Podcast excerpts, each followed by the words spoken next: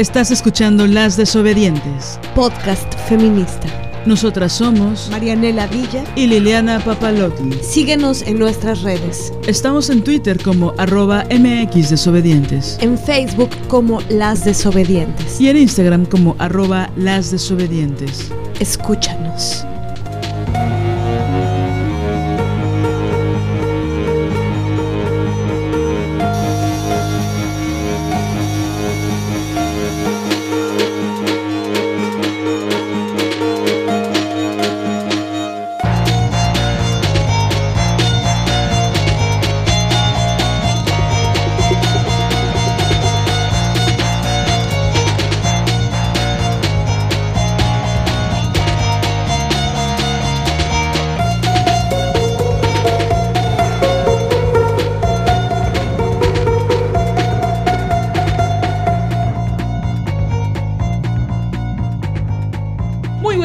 Tardes, noches, madrugadas. Ya estamos en un episodio más de Las Desobedientes. Nosotras somos Marianela Villa y Liliana Papalotti. Ok. Oigan, amigas, hoy cumplimos tres años de aniversario del podcast.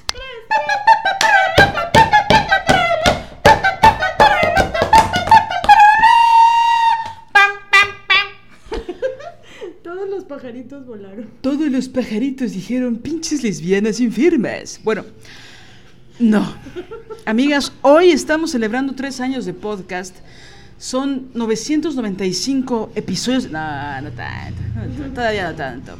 Pero no, ha sido un recorrido muy importante que podemos decir que hemos compartido con todas ustedes. Y bueno, estamos muy contentas de, de poder eh, haber llegado a los tres años de podcast. ¿Qué se puede hacer en tres años en la vida, Marianela?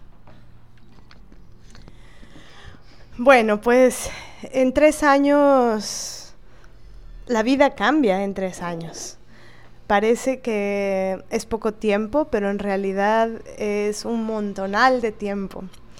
Y, bueno, son tres años eh, que surgieron mientras estábamos viviendo planetariamente pues una pandemia tremenda que, que dejó que ha dejado eh, estragos hasta hasta hoy mismo no eh, y en muchos sentidos ha dejado esos estragos. Y en realidad sin premeditarlo de esa forma, obviamente. Eh, es decir, la idea de este proyecto, de este podcast, eh, surgió en Liliana y Liliana me la compartió y me propuso que, que lo creáramos juntas. Y fue verdaderamente coyuntural que sucediera a la par eh, en que estaba sucediendo la pandemia.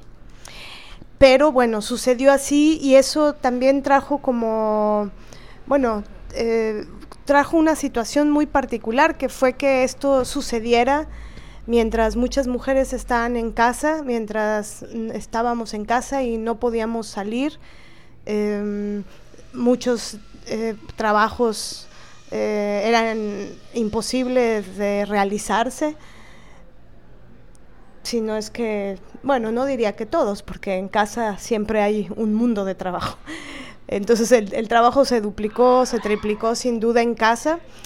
Pero bueno, sucedió a la par y eso, eso también generó que, que hubiera tal vez un tiempo para, para, poder escuchar. Pero bueno, lo que queremos eh, decirles eh, con este episodio es, bueno, queremos de alguna manera hacer un recorrido de lo que ha significado para nosotras estos tres años de vida a la par de la creación de nuestra colectiva y a la par de la creación de este podcast. Y también, bueno, queremos hablar de, de, algunas cosas que nos han compartido ustedes con respecto a lo que ha significado. y también queremos proponerles ahí algo. Una propuesta de la que eh, hablaremos más adelante. Sí, la verdad es que, bueno, tuvimos una, una pausa eh, reciente. Eh, ¿Por qué hablo así? eh, ya, perdón. Eh, tuvimos una pausa recientemente porque estuvimos un poco mal de salud. Eh, tuvimos que tener algunas citas médicas, ambas, de distintas cosas. Ya ven que la edad es, es, fuerte, es fuerte. Pero bueno, estamos eh, saliendo y tomando ciertas precauciones. Y bueno, realmente también ese espacio de nos hizo reflexionar acerca de varias cosas, ¿no? Entre ellas, eh, cómo las mujeres autónomas o las mujeres que buscamos la autonomía en lo profesional o en lo laboral, pues no nos podemos enfermar, ¿no? O sea, no hay como un permiso, voy a ponerlo así, con esa palabra, entre comillas, para podernos enfermar, como que las cuentas se tienen que pagar, ¿no? Eh, hay unas cosas que las responsabilidades, ¿no? Los compromisos que se hacen con otras personas, en fin. Y, pues es duro, ¿no? No tener esa posibilidad de tener unas vacaciones reales o de un descanso por salud o de algo similar, ¿no? Es decir, nos llevó a ciertas reflexiones con, pues con esa perspectiva, ¿no? Por así decirlo. Y bueno, eh, también nos permite reflexionar mucho, ¿no? Acerca de, de lo que queremos hacer, ¿no? Y, y, el podcast, bueno, sin duda ha sido para nosotras eh, un lugar de, de muchísima libertad y de muchísima creación, también de mucho trabajo, ¿no? Porque, bueno, el trabajo del podcast no solo está eh, cuando estamos grabando, ¿no? No solo es en estas horas de grabación, que a veces pueden ser casi de todo el día, aunque cortemos y cortemos porque pues hay que hacer otras cosas o, hay que replantear ciertas ideas o ciertos imaginarios. Entonces, bueno, el, el, trabajo de crear el podcast no es solo algo que nos sentamos, improvisamos y ya, ¿no? Obviamente no. Y pues bueno, estamos muy, honestamente, muy orgullosas, ¿no? Del trabajo que hemos hecho con el podcast. Y también estamos muy orgullosas de todas las eh, relaciones que se han construido, que se han generado a partir de, del podcast, a partir de las mujeres que nos escuchan, que generosamente se han acercado para decirnos lo que, lo que piensan, lo que han reflexionado, lo que, les, lo que han puesto en duda, lo que han cuestionado, lo que les ha eh, tocado ciertas fibras nerviosas, ¿no? Las veces que han reído con nosotras, pero también las veces que han llorado con nosotras, las veces que se han sentido acompañadas y pues eso es obviamente muy importante para nosotras, ¿no? Y agradecemos muchísimo que se tomen el tiempo, por supuesto, de escuchar el podcast, pero también de compartirlo, pero también de escribirnos eh, sus sentipensares, sus confesiones, contarnos sus secretos, contarnos eh, profundas reflexiones a partir del podcast, ¿no? Y que muchas veces eh, pues van generando otras ideas, ¿no? Va generando un eco que se hace cada vez más, más grande, ¿no? Y bueno, pues eso en realidad nos emociona muchísimo. Eh, queremos agradecerles mucho porque bueno, obviamente si ustedes no escucharan el podcast, pues no tendría mucho sentido, ¿no? Y también obviamente ha evolucionado en el sentido de que nos imaginamos que nos están escuchando. Entonces eso pues cambia los niveles de responsabilidad, ¿no? En las cosas que decimos. Tratamos de ser muy responsables, ¿no? En las cosas que vamos articulando. Por supuesto, alejándonos de la vara de la perfección o de la autocrítica voraz y hambrienta. Pero bueno, tratamos de, de sí tener una autocrítica que nos lleve a pues que fluyan mejor las ideas, ¿no? Y los cuestionamientos. Por supuesto, hay muchos temas que hemos reflexionado Marianela y yo por años, ya sea juntas o cada quien en su experiencia individual o de otras maneras, conversando o experimentando con otras amigas, con otras mujeres, con otras compañeras, observando mucho, ¿no? En primer lugar, nuestro nuestro cotidiano, nuestro, nuestro quehacer, y no solo la de, la de, la trapeada, sino que también es bien importante, porque ahí se reflexiona bien cabrón, ¿eh? Sobre todo cuando mojas tus manos con, con, con el agua y con el jabón, y que se te vienen estas ideas de asesinato, ¿no? Este, no, bueno, se reflexiona mucho a partir de nuestra experiencia, de nuestros actos, de las cosas que hacemos, de, de las omisiones que tenemos, de una serie de cosas, ¿no? Y también, por supuesto, observar a las otras y a los otros, y, ¿no? Es, es, es muy complicado, nos ha costado mucho, como a muchas mujeres, alejarnos de la suposición, de las ideas armadas, de tratar de tratar de, insisto, de no obsesionarnos con algunas cosas, ¿no? de pasarlo al ámbito de lo creativo. Y bueno, esto ha generado una serie de reacciones que son muy conmovedoras para nosotras y que no nos cansaremos de leerlas ¿no? y de, de agradecer que las compartan con, con, con nosotras. Sí, pienso que mm, bueno, partiendo de, de la pregunta qué ha significado para nosotras este tiempo, qué ha significado para nosotras el podcast. Em, es bien fuerte hacernos esa pregunta porque en realidad toca tantos lugares de nuestra vida que, bueno, sin duda remueve muchísimas cosas. Em, algo que que nos gusta pensar eh, es que este espacio es un espacio creativo, es un lugar de creación. Nos gusta pensarlo así y sabemos que es así. Porque mm, cuando las mujeres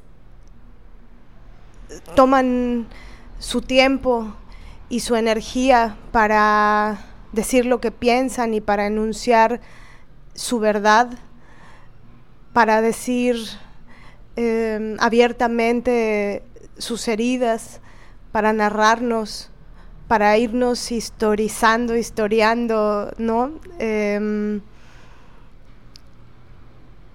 que es una forma de de recuperarnos a nosotras mismas y también es una forma de recuperar a otras mujeres que tal vez por determinadas circunstancias donde no pudieron hacer uso de su tiempo y su energía para dedicarse a, a reflexionar sobre sí mismas y a decirlo porque otros se, los, se lo impedían, ¿no? Eh, porque la misoginia se lo impedía. Em, pensamos que todas las mujeres que de una u otra forma eh, nos decimos, decimos, nos narramos, hablamos, transmitimos la experiencia, eh, transmitimos los saberes, compartimos nuestra biografía, nuestro paso por este mundo. Em, y a veces hay mayor o menor posibilidad para hacer esto, eso lo sabemos.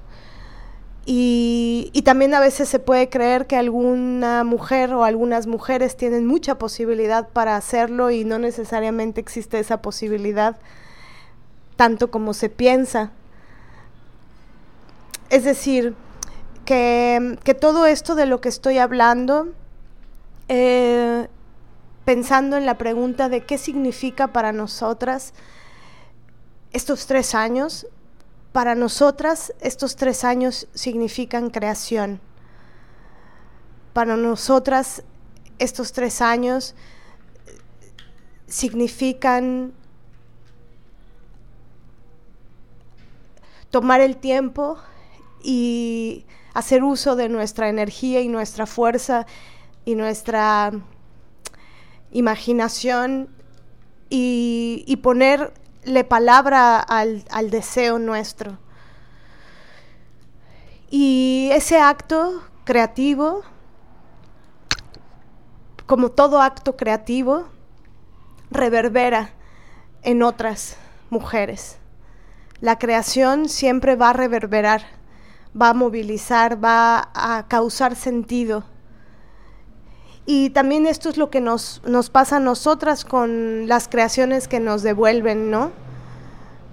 Con sus creaciones, que para nosotras sus palabras, sus, sus formas de narrarse, de enunciarse, de contarnos las cartas que nos envían, cuando nos cuentan de sus experiencias de vida, cuando ustedes mismas enuncian, apalabran su propia biografía, su propio paso por el mundo, ese es un acto creativo.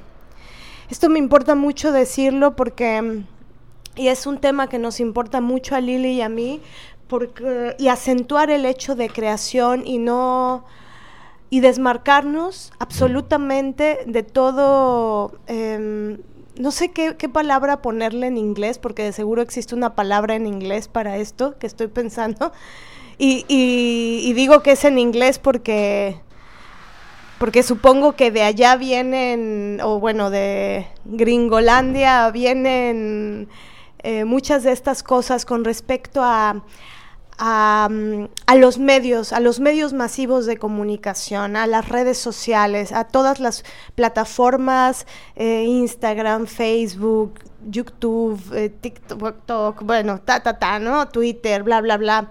Eh, estas plataformas en donde hay todo un mecanismo y una estructura en la cual hay que generar contenidos, ¿no?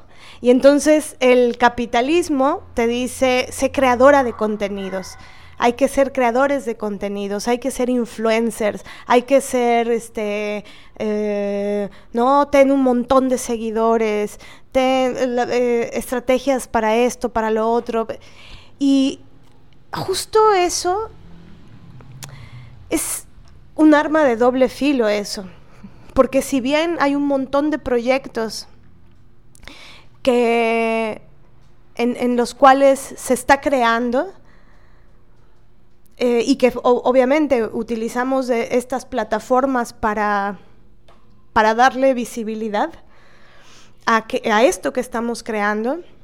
No solo nosotras, evidentemente, un montón de proyectos maravillosos de mujeres maravillosas que, gracias a sus creaciones podemos encontrar caminos, nos alusan el camino, nos dan pistas para andar este, este mundo, ¿no? Para eh, entrenarnos y, y aprender herramientas para esquivar los sablazos de la misoginia. Pero, pero nos interesa mucho desmarcarnos de, mm, porque nunca lo hemos pensado así, nunca lo hemos querido así, no nació así, es decir, de forma radical, este, yéndonos a la raíz de donde nace este proyecto, esta creación, nunca tuvo esos fines. Por eso Lili siempre dice una cosa que es totalmente verdad, que nosotras de verdad pensábamos que este iba a ser un diálogo eh, político que íbamos a tener entre nosotras y que este diálogo como colectiva, porque somos dos, somos dos mujeres, somos dos mujeres lesbianas, somos dos mujeres lesbianas feministas, somos dos mujeres lesbianas feministas en proceso de radicalización. este,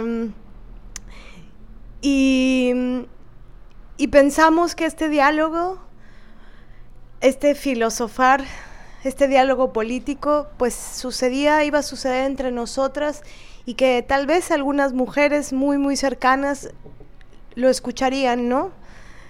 Las mujeres más cercanas de nuestra vida, algunas amigas nuestras. Pero nunca imaginamos que, que podría eh, reverberar tanto o como lo ha, ha sido, ¿no? Y, y esto, por supuesto, que, que pone en dimensión las cosas, en una dimensión otra que no imaginábamos. Y, y, por supuesto que también genera algo que nos da, nos da fuerzas, porque algo que nos han dicho mucho, que nos han escrito, que nos han mandado por audios y que es tan importante para nosotras, ¿no? algo que nos dicen mucho, que nos han compartido es que se han sentido acompañadas, que han sentido nuestra compañía y nuestra cercanía, que en momentos de eh, bueno, en varios momentos de la vida de soledad, de, disfrute de la soledad o, en momentos eh, de melancolía o de algún dolor, em, hemos estado ahí con ustedes, con nuestras palabras, en este tiempo que duró la pandemia, en donde cada una estaba en casa, que no se podía salir o que había circunstancias de vida muy duras, eh, que sentían nuestra compañía. Y, y eso que nos comparten, que han sentido, es también lo que sentimos nosotras con su estar, con su ser, con su presencia. Eso es lo que ustedes nos, nos hacen saber y nos provocan y nos hacen sentir eh, su compañía. Y entonces no, eso genera que que tenga mucho más sentido todo esto. Es decir, el diálogo entre Lili y yo, eh, que somos una célula de amor eh, lésbica, combatiente ante este sistema misógino de mierda. Eh, nuestro encuentro y nuestro hacer política juntas es importante y tiene, cobra todo sentido en sí mismo pero también eh, se dimensiona y este hacer política con otras, eh, este mm, tejernos con otras, este sentir el reflejo, ¿no? Encontrarnos cuando nos sentimos perdidas en las palabras de las otras, porque mm, nosotras, pues somos mujeres como ustedes, ustedes como nosotras. Y, y, también hay tantos momentos, como les hemos dicho, ¿no? Momentos muy duros, eh, en donde pues tienes que enfrentarte a, a, a este mundo con sus malditos sistemas y hacer frente a eso. Y sin duda alguna, las palabras llenas de verdad y de generosidad y de ternura y las palabras políticas llenas de rebeldía, de desobediencia, de verdad, de, cuando la otra se dice, se narra, cuando ustedes nos envían todo eso y nos lo hacen saber, eh, cobra mucho más sentido. Y las fuerzas que nos dan eh, son verdaderamente sustanciales. Mm, por eso eh, la permanencia, el, que esto eh, que estamos creando Lili y yo siga teniendo, siga siendo, siga existiendo, siga teniendo fuerza, siga vivo. Por supuesto, depende de nosotras dos, de nuestra fuerza, nuestro amor por esto, nuestro apasionamiento, nuestra creatividad, nuestras propias heridas y alegrías, pero también, eh, y sin duda alguna, tiene que ver con ustedes, con su día a día, con lo que nos cuentan de su día a día, con todas y cada una de las batallas que van librando de los límites que van poniendo, de las desobediencias que van ejecutando en esta vida, ¿no? Y, esto, por supuesto, que no tiene nada que ver, esta sustancia importantísima, ética, política, eh, no tiene nada que ver con ser generadoras de contenidos, este, de va, va, va, va, va, va, va, produzcamos contenidos, una, dos, tres, cuatro, un like, dos likes, este, 14 kilobytes de likes o no sé cómo se putas diga esa madre, porque no sé ni ni, ni, no, o sea, no em, el punto y, entonces no, no hay una maquila no hay un patrón que nos haga maquilar episodios gracias a, a nuestra desobediencia y a nuestra fuerza y a la de ustedes. Entonces, em, y, es, muy importante para nosotras enunciar esto porque es político, porque reflexionamos cuando tenemos que parar, reflexionamos en por qué paramos. Cuando, cuando estamos un mes sin grabar, le decía el otro día a Umi, a Uma Conti, le decía, es bien fuerte porque normalmente cuando paramos es porque nos enfermamos. Entonces, está cabrón, ¿no? Está cabrón, está cabrona la precarización, está cabrón ganarse los pesos para vivir, está cabrón, este, está cabrón el patriarcado, son cabrones y hay que, hay que hacer un montón de cosas para, para sobrevivir y para estar vivas y para estar vivas bien, ¿no? Con libertad y con dignidad y con... Es, es un arte crear esto. Y todas estamos en eso. Ustedes, ustedes, nosotras. Y... Pero esa es la razón. Y, y cuando creas, claro, por eso no me gusta que digan creadores de contenidos, ¿no? Porque pareciera que es Em, no sé, como fast food del contenido. Pero me molesta que le pongan la palabra creación de contenidos. Porque ahí hay algo que se tergiversa. Eso que es muy pa pa pa pa pa pa pa pa pa pa pa pa máquina, ¿no? Maquila uno tras otro tras otro. ¿Qué sostiene eso? ¿Qué sostiene lo que puede ser así? ¿Qué sostiene qué? ¿Cómo? Entonces, todo esto es, estamos hablando de ética, de política, de economía, de autonomía, de autogestión. De compasión. Exacto. Entonces, eh, para nosotras es muy importante algo que hemos tenido siempre como una premisa sustancial, como, como una sustancia que, tratamos de, ir siempre a eso, es en tantos lugares nos obligan a hacer tantas cosas que no queremos, ¿no? En tantos lugares por el sistema mismo nos forza o fuerza a hacer cosas que no queremos o que no quisiéramos que fueran de esa forma, eh, también en muchos lugares tenemos que, no podemos decir toda la verdad, porque si decimos toda la verdad, toda, toda la verdad, podemos ser golpeadas por eso. El amor lésbico, una de, sus, una de sus grandes heridas es que si tú dices toda, toda la verdad de tu amor lésbico en la calle de cualquier ciudad, de cualquier país, puede ser muy golpeada por eso.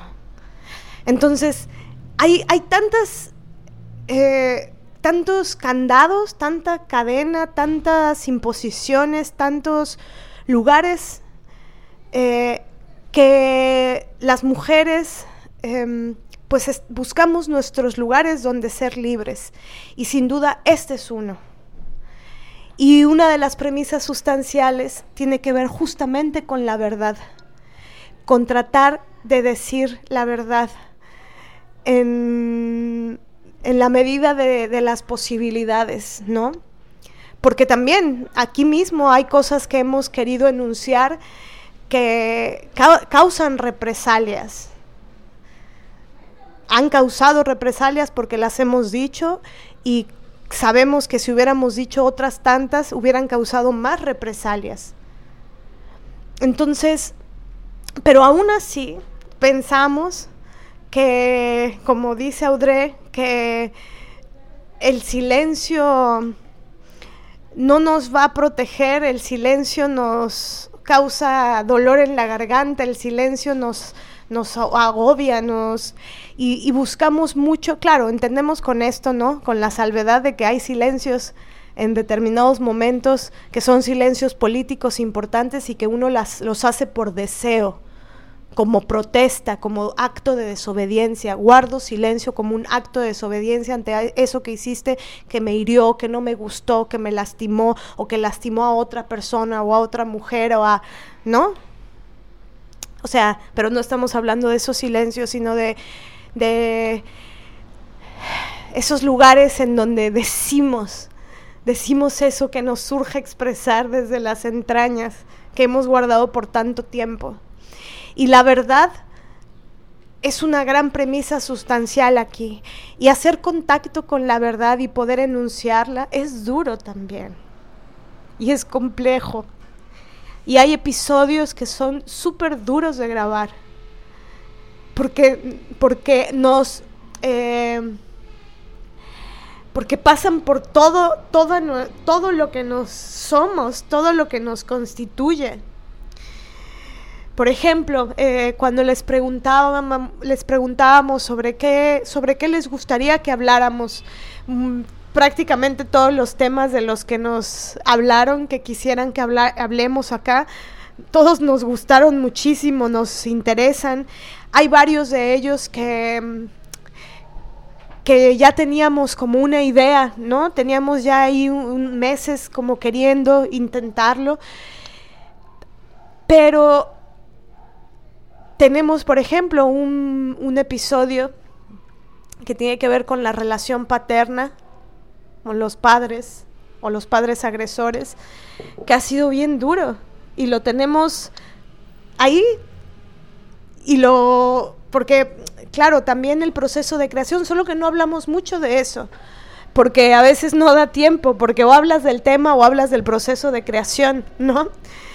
El proceso de creación para grabar los episodios es este una nadada profunda en el océano. Eh, implica no solamente una sentada para crear una cartografía para saber de qué vamos a hablar, sino de muchos días de hablar, de muchos días de reflexionar, de muchos días de traer el tema adentro, de, de estar recordando, de hacer memoria, de, de recordar. Ir, que eso es ir a tu propia biografía interna, ¿no? Y, y recordar duele no duele siempre, pero a veces sí duele.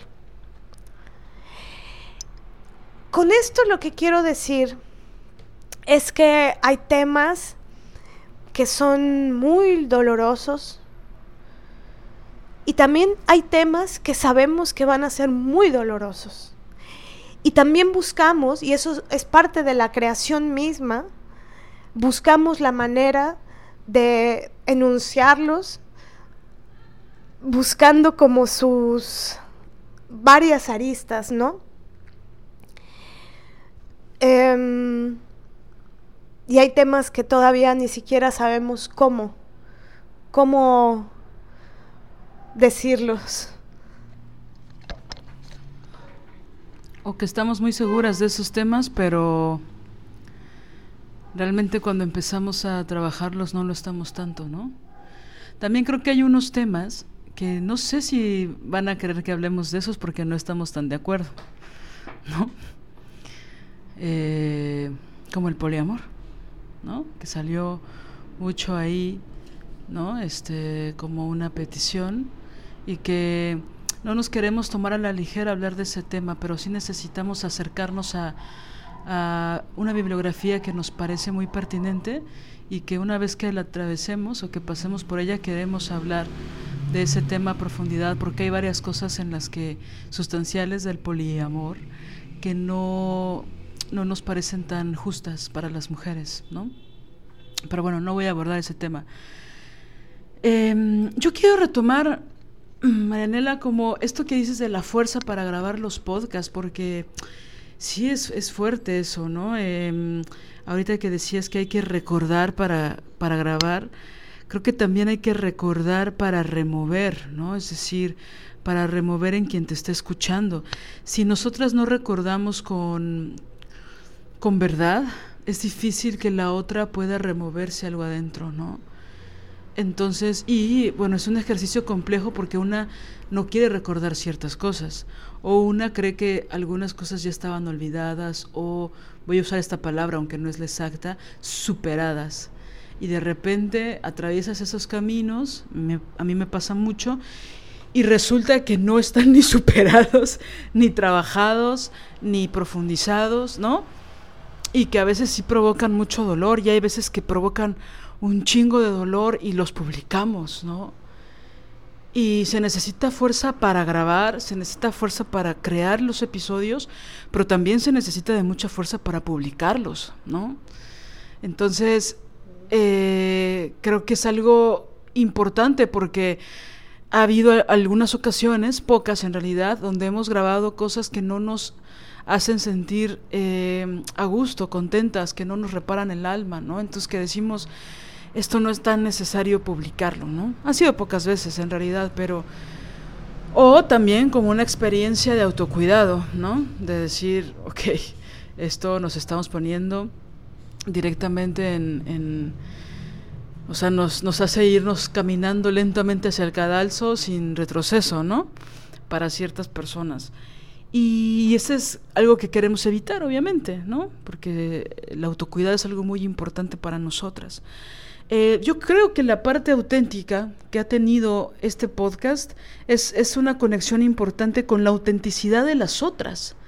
Si no, no reverberaría en las otras, ¿no? En el corazón de las otras, o en la rabia de las otras, o en la profundidad de las otras, o en el pensamiento de las otras, o etcétera, etcétera, etcétera, ¿no? Entonces, ¿qué tanto podemos acceder a esos espacios de autenticidad? Bueno, hay que ir profundísimo, ¿no? También yo, ahorita que te escuchaba, pensaba en estas eh, mujeres cercanas a nosotras, yo no sabía que iban a tener tanto interés en el podcast. O sea, como que yo dije, a mí me sorprende que puedan escucharlo por varias horas, ¿no? Conociéndonos mucho antes de, haber creado el podcast, por ejemplo, ¿no? O sea, eso para mí ha sido una, una sorpresa muy emocionante, muy, muy, no sé, que me hace que me late el corazón muchísimo, ¿no? De de que consideren nuestro pensamiento como, algo valioso, ¿no? Algo que hay que escuchar, algo que hay que, que, es, que es bueno escuchar de repente o con cierta regularidad. Entonces, bueno, eso no deja de ser como muy, muy conmovedor, ¿no? Y muy emocionante. Em, y bueno, regresando a lo que estaba diciendo de la fuerza, eh, por eso duele tanto eh, cuando de repente hay como una especie de imposición creativa, ¿no? como una forma de esto que decías del fast food, como si hiciéramos platos de plástico, ¿no? O sea, como si fuera una producción en serie donde pues una medio se toca el corazón, una medio dice cosas, una medio reflexiona cosas. Y si bien, por supuesto, todo es perfectible y las profundidades podrían ser aún más, más profundas y las reflexiones podrían ser más intelectuales o qué sé yo, dependiendo de la vara que cada quien utilice, es decir, pensamos que las pausas sí son necesarias, ¿no? No solo para ir hacia adentro, aún más profundo, en esos lugares que no sabemos que existen, sino también para escuchar a otras, leer a otras, eh, escuchar lo que tienen que decir otras, lo que han escrito otras, o cuando haya que dar ciertos volantazos si es que hay que darlos, ¿no? Entonces, eh, yendo en contra de esta Em, creación eh, que está muy del capitalismo, ¿no? de la explotación, que es en serie, que no es precisamente con creatividad, sino que es para el beneficio de unos cuantos, ¿no? Pues bueno, no es lo que hacemos necesariamente, ¿no? Y creo que hay que darle este, este lugar que le estamos dando. No no con ninguna otra intención que no sea que si nosotras no le damos el lugar a lo que hacemos, pues nadie se lo va a dar, ¿no? Entonces, bueno, para nosotras crear cada episodio es importantísimo y es tan importante como las pausas que hacemos. Porque las pausas no son falta de compromiso o flojera o mala organización o no, sino que están pasando revoluciones adentro, ¿no? o silencios que son muy necesarios porque a veces una necesita parar, de observar, ¿no? Entonces, eh, realmente yo siempre lo he dicho, creo que esto no lo he dicho públicamente, no lo recuerdo si lo he dicho en el podcast anteriormente, pero yo pienso que lo que compartimos en el podcast es solo una parte de lo que somos, Mariana y yo. No es ni la mitad de lo que somos. Son partes importantes, son partes que hemos reflexionado o que, por así decirlo, se reflexionan en silencio y que de repente en las grabaciones se desbordan, ¿no? Lo cual también puede ser algo maravilloso. Pero no es el gran porcentaje de lo que somos. Somos mucho más que eso. Somos mucho más que cada episodio, ¿no? Y si tú escuchas el de abril del 2020 y escuchas el de abril del 2023, tres años después, pues afortunadamente hemos cambiado algunas formas de pensar, ¿no? Hemos considerado otras ideas en las que ahora sí ya solo hablo por mí misma. Eh, yo estaba muy, muy inflexible o no quiero abrirme a esto, no quiero escuchar esto, no quiero leer a esto, ¿no? Y que ahora es como, bueno, hay unas cosas que sí quiero retomar, hay unas cosas que sí quiero releer, hay unas cosas que en algún momento sí me dieron sentido y por qué no me lo podrían dar ahora, ¿no? Y, eso es parte, ¿no? De, ir pensando, de, de, ir en contracorriente a la inercia, ¿no? Yo creo que el hecho de que tú escuches este podcast, sin duda, es ir a contracorriente, ¿no? Espero que esto no sea una sorpresa negativa, sino todo lo contrario, porque muchas veces decimos cosas que a otras personas les incomodan muchísimo. Espero que la mayoría de esas personas que se incomodan sean hombres, pero sé que también hay mujeres que se pueden incomodar con nuestra forma de decir las cosas o con nuestra forma de pensar la vida. Y bueno, así es, así es la vida, ¿no? Así es el mundo y buenísimo. Pero hay una fuerza que está ahí. Y entonces sí es un poco incómodo para mí cuando, cuando surge una imposición creativa, ¿no? Porque realmente tratamos de que tenga relieves, ¿no? Y sí, hay unos que nos salen mejores que otros, ¿no? Y hay unos donde, como yo digo, no cuaja la gelatina, ¿no? Y preferimos no publicarlos. Pero creo que de los más, de los más que hay, de los más episodios que hay, partimos de un mapa sustancial con temas que los que queremos llegar, con objetivos específicos y hay otros muchos que también han sido gloriosos, al menos para nosotras, donde hablamos desde el corazón y hablamos desde un lugar muy personal. Y yo creo que eso es un reto, honestamente. Ahora que yo siento, ¿no? Hablando de qué ha sido para ti, ¿no? Este podcast, cómo ha sido para ti. Bueno, yo sí pienso que soy otra persona, ¿no? Eh, con otras características, más bien, ¿no? Tal vez no sustancialmente, existencialmente, pero sí en ciertas características soy otra, ¿no? Cómo eh, poder acceder a esta profundidad sabiendo que cuesta, sabiendo que se necesita de valentía, pero agarrándome de ese mismo miedo para poder compartirlo. Y eso en teoría sonaba muy lindo en, en las escuelas y en las clases de actuación y en los ensayos, pero hacerlo es otra cosa bien distinta, ¿no? Y eso solo me ha ayudado a ir en contra de la inercia.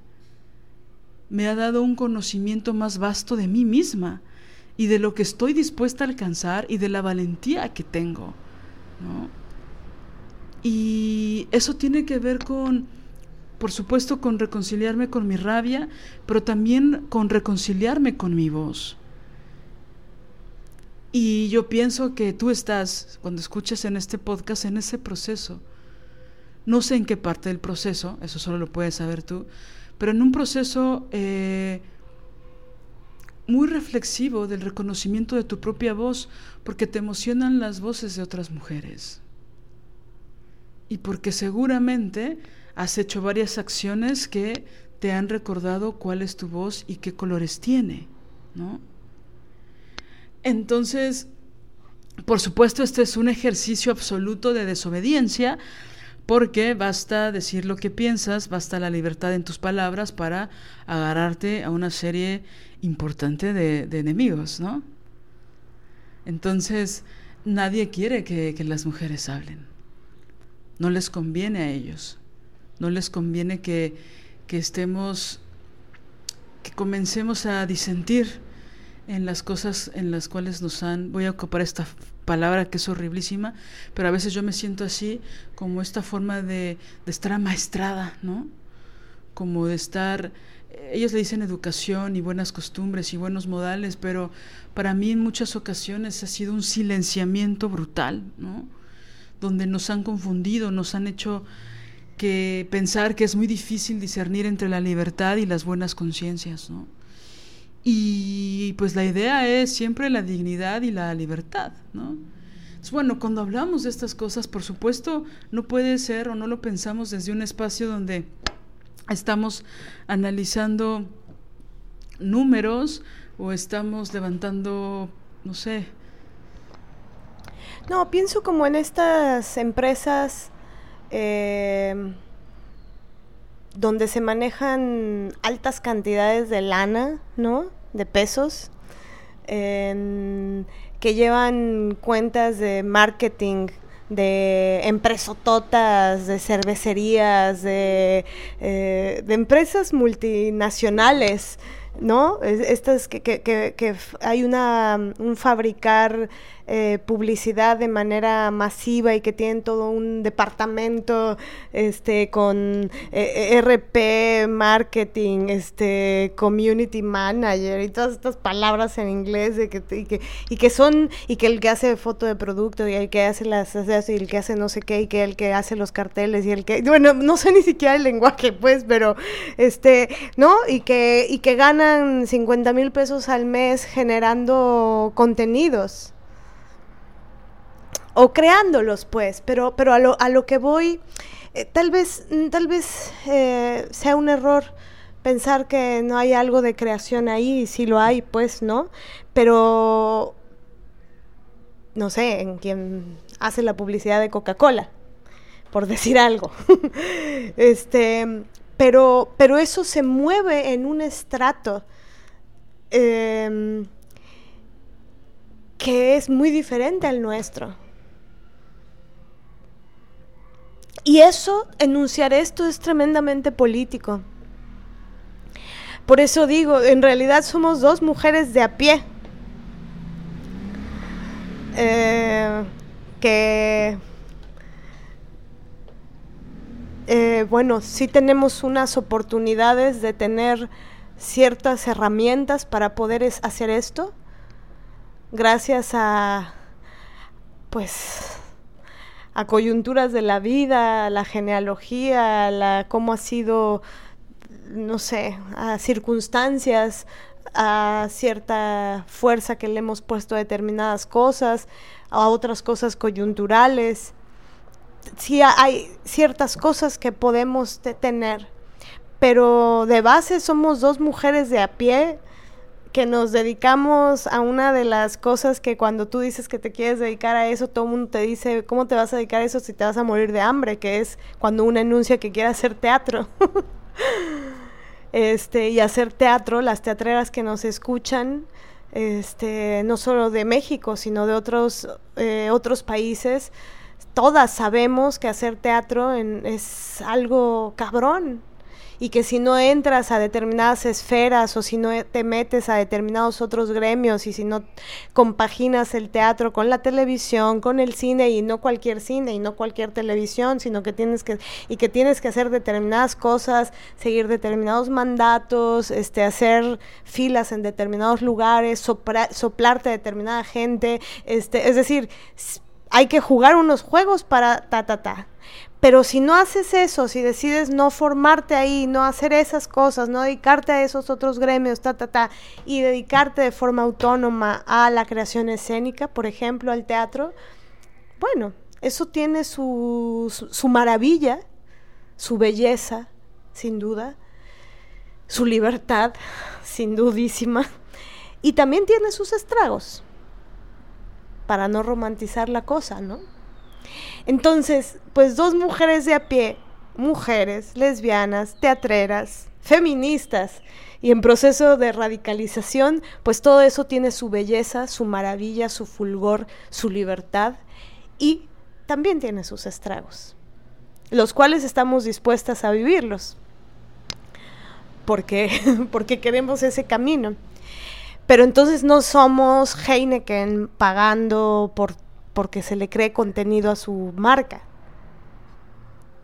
Entonces, esto lo queríamos hablar desde hace mucho porque, porque también nos sitúa políticamente en un lugar.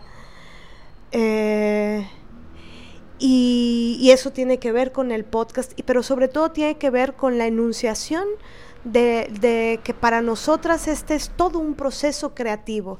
Y como bien sabemos, los procesos creativos, o bueno, si no lo sabemos, por eso es tan importante enunciarlo, el proceso creativo está marcado por la diferencia sexual también. Entonces, crear en un mundo donde, aparte de todo, eh, está la misoginia y el machismo eh, más cruento, bueno, entonces hacer esto, y, cuando hablamos de nuestra creación, hablamos de sus creaciones que todas nosotras creemos, estemos creando. Ahora, nos podremos preguntar, ¿qué es creación? ¿No? Esta es la gran pregunta, ¿qué es crear? ¿Qué, sí y qué no es crear? Bueno, el patriarcado normalmente lo que hace es usurpar, tergiversar y apropiarse de la creación de las mujeres. Entonces, por ejemplo, nos dicen cosas como que crear vida es reproducción, ¿no? Reproducir, reproducir, reproducir. Qué fuerte, ¿no? Cuando debería ser llamado creación. Crear la vida de, inicio, semejante. ajá, de semejante brutalidad, tergiversación que ha hecho. Las mujeres creamos vida. Y esa creación de vida se va a muchos otros lugares. Quienes cocinan, quienes ponen la comida en la mesa, quienes preparan los alimentos, quienes los combinan, quienes van al mercado, quienes saben cuánta sal, cuánta pimienta, quienes llegan después de estar en una empresa, en una maquila, trabajando horas, quienes llegan a casa a, crear un platillo maravilloso, a sostener la vida, ¿no? A darla. Con esto no estamos reivindicando para que no se nos vaya a malinterpretar. No estoy reivindicando con esto el, el ser para los otros y servir de principio a fin hasta el fin de nuestros días, servir, servirles la mesa al marido, no, no, no, no, no, no, no, no estoy hablando de eso. Por supuesto que no. Eso es lo que hemos venido criticando 80 episodios. Este, de lo que estoy hablando es de el acto de creación. Las mujeres, eh, por eso este mundo no se ha ido al carajo por eso el patriarcado no lo abarca todo, porque si el patriarcado lo abarcara todo, todo, ya como diría Uma Conti, esto ya estuviera este sepultado. Esto ya no, ya no existiría. La necrofilia, ¿no?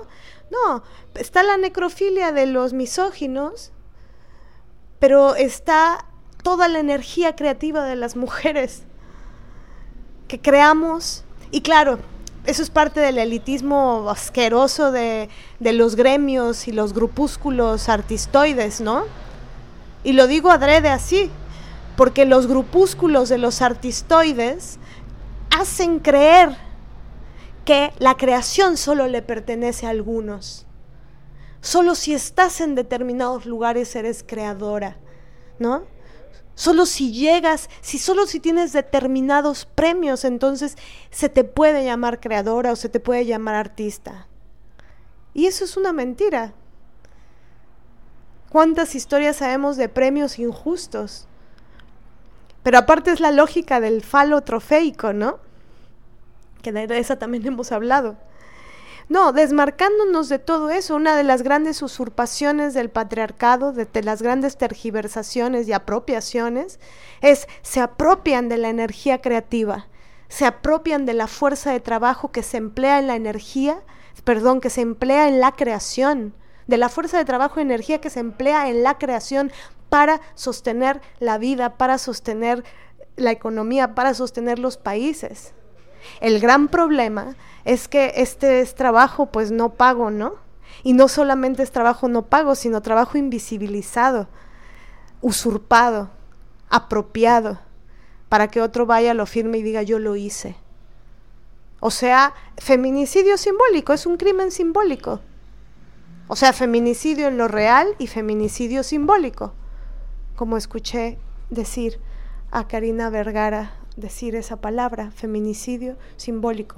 Yo lo usaba como crimen simbólico y la escuché a ella decir feminicidio simbólico y me pareció tan chido. No sé si ella lo habrá tomado de alguien más, pero me parece atinadísimo, ¿no? Este, o sea, muy chingón, pues. Y mm, entonces, hablar como cuando hicimos el episodio del trabajo más importante del mundo, que es el trabajo que se hace en casa. ¿No? ¿Cuántas mamás han recibido un premio por todo el trabajo que se hace en casa? Que bueno, hablando ahora que tocaste ese episodio, es uno de los que menos he escuchado en la historia de este podcast. Fíjate, y justo es que de eso va, ¿no? De eso va esto de lo que estoy diciendo, justo de ese episodio. Es decir, cuando hablamos de creación, no estamos hablando de la mamonería que algunos hablan de lo que es la creación, ¿no? O esta cosa de crear es solo crear una novela, escribir una novela entera y por supuesto que esa novela entera te la publique determinada editorial, que tenga determinadas credenciales y que después te den el premio, bla, bla, bla, por haber escrito esa novela. No, no estamos justamente nada hablando para nada de eso, porque para empezar los que han tenido eso, a los que publican, a los que les premian, a los que mayoritariamente en la historia de todas las profesiones de este planeta han sido a los vatos. Y por ahí algunas logran eso, pero no hay punto de comparación. Entonces, em, no, de lo que estamos hablando es que la creación de las mujeres requiere tiempo, requiere, eh, requiere energía, requiere fuerza, requiere creatividad. Por ejemplo, eso a mí me impacta transformar unos jitomates, unos chiles, una cebolla, unos ajos, un agua, ¿no? El otro día alguien me decía, y ya no me acuerdo si ya lo dije aquí o no, me decía algo maravilloso. Ay, déjenme me acuerdo bien, pero bueno, era algo así como que una mujer viajó a un otro lugar y ya estando en ese otro lugar se preguntó, ay, ¿cómo le hacía mi mamá? Porque pues yo veía que compraba jitomate, chile, agua, ajo, cebolla, bueno, tenía eso, ¿no? Entonces yo ya tengo el jitomate, ajo, chile, cebolla, o sal. Y, eso, ¿cómo convierto eso en esa salsa maravillosa, magistral, genial que hace? Como este dicho tan, tan, tan, tan culero, ¿no? De no son enchiladas. A ver, a ver, a ver, a ver, no, no son enchiladas, haz unas enchiladas. Y ahí, ¿cómo es ese meme de la señora que le dice al doctor, ¿cómo es? No, es a un cineasta que le dice, oiga, chingale, ¿no? Con las enchiladas. Y la señora le dice, ay, cálmese, joven, ni que fuera guiones de cine. Exacto. No, no son enchiladas. A ver, mijo. De cine mexicano. No, a ver, mijo, ven y ¿sabes combinar estos alimentos un día tras otro de todos los días, de todo el año, de todos los años? Pensar, la carga mental que significa pensar cómo transformar los alimentos, para que de pronto una se siente y mole, un molito. ¿El molito? No, el molito, ahí te encargo un buen mole, un mole, cual sea. y luego un buen mole, que generalmente las mamás hacen unos moles que dices, madre mía, ¿qué es esto? Para que luego llegue el chef, este hijo de su pinche padre, para decir que las abuelas se han equivocado, estúpido, después de todo lo que les usurpaste a tu abuela, cabrón, ratero, macho. Sí, el error de las abuelas de ese güey fue haberlo dejado entrar a la cocina y que les robara absolutamente todo y que aparte en sus realities hablara mal de ellas porque se siente superior. El pendejo. Sí, entonces lo que estamos queriendo decir con todo esto es que, mm, que hay veces que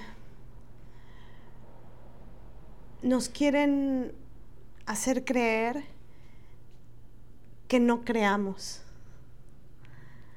Nos quieren hacer creer que no somos creadoras, a todas nosotras, a las mujeres, que en nuestro día a día no estamos sosteniendo la vida, creando vida, la biofilia, creando vida. Y dentro de ese crear vida,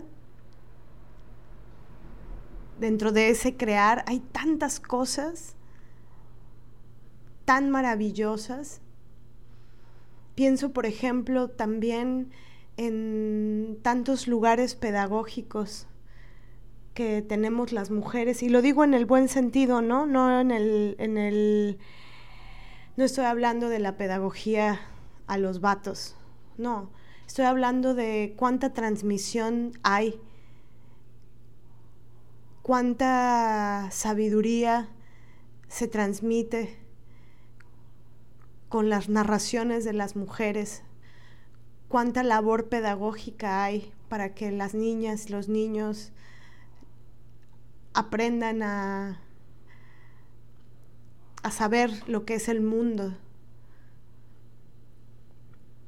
Y, la labor pedagógica, enseñar, transmitir la transmisión de las cosas importantes de la vida. Esa transmisión es tan, eh, pues, vital, así tal cual. Y esa transmisión es creación pura. Y y se denosta también, el patriarcado se encarga de denostar la, transmisión de saberes. Y es, es, tremendo porque si no hubiera transmisión no habría vida, no habría mundo, ¿no? No, sin la labor pedagógica. Y con esto no estamos hablando solamente de que es maravillosa, ¿no? Las mujeres que se dedican profesionalmente a la pedagogía, que son pedagogas, que, eligen ese camino y se focalizan en eso, bueno, es una maravilla. Pero no solamente hablamos de, eso en particular, sino de la labor pedagógica que, y de transmisión de saberes que las mujeres hacemos que las mujeres han hecho a lo largo de la historia de la humanidad y que así se sostiene el mundo también. Y esta transmisión es tan invisibilizada, ¿no? Tan vilipendiada, tan... pues da igual, ¿no? Se da por hecho. Se da por hecho, exacto. Dice Lili, se da por hecho, se da por hecho que, que eso es así. Pero pensemos, imaginen, imaginemos que no hubiéramos tenido todas las maestras que tuvimos a lo largo de la vida, en la escuela y en la vida, porque tenemos maestras en la escuela y en la vida, y ambas son vitales, sustanciales. Entonces, eh, por, eso, por eso arrancamos este episodio así, ¿no? Como desmarcándonos de la productividad capitalista desmarcándonos de todos esos lugares en donde hay como una explotación y una generación de contenidos y de productos eh, eh, a gran escala y con rapidez. Y las mujeres llevamos otro tiempo, tenemos otro tiempo, otro ritmo.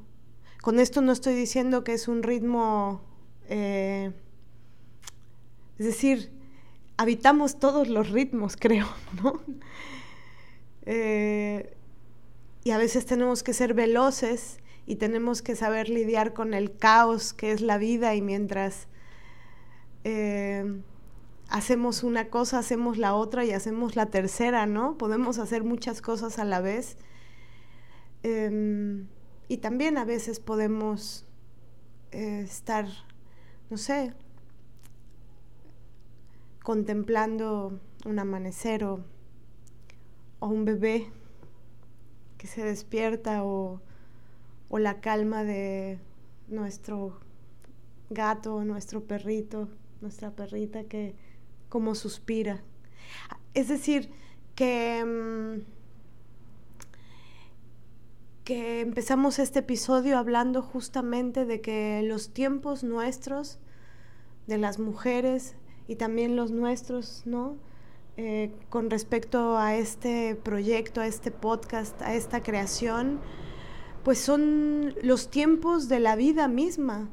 Esta creación eh, no está en el carril de la productividad, de, mm, digo, hay otros carriles de la productividad que tenemos que ir a, ir ahí para poder tener unos pesos para poder comer, ¿no? Todas hemos hecho eso. Em, lugares en donde llegas o llegas, o si no te corren, ¿no? O aunque llegues bien a tiempo y llevas años trabajando ahí, igual no te tratan bien. Todo eso también nos ha pasado. O lugares donde nos han pedido cosas espantosas para poder seguir trabajando en cierto sitio, ¿no? Y bueno, uno cuando puedes vas escapando de sitios, de lugares.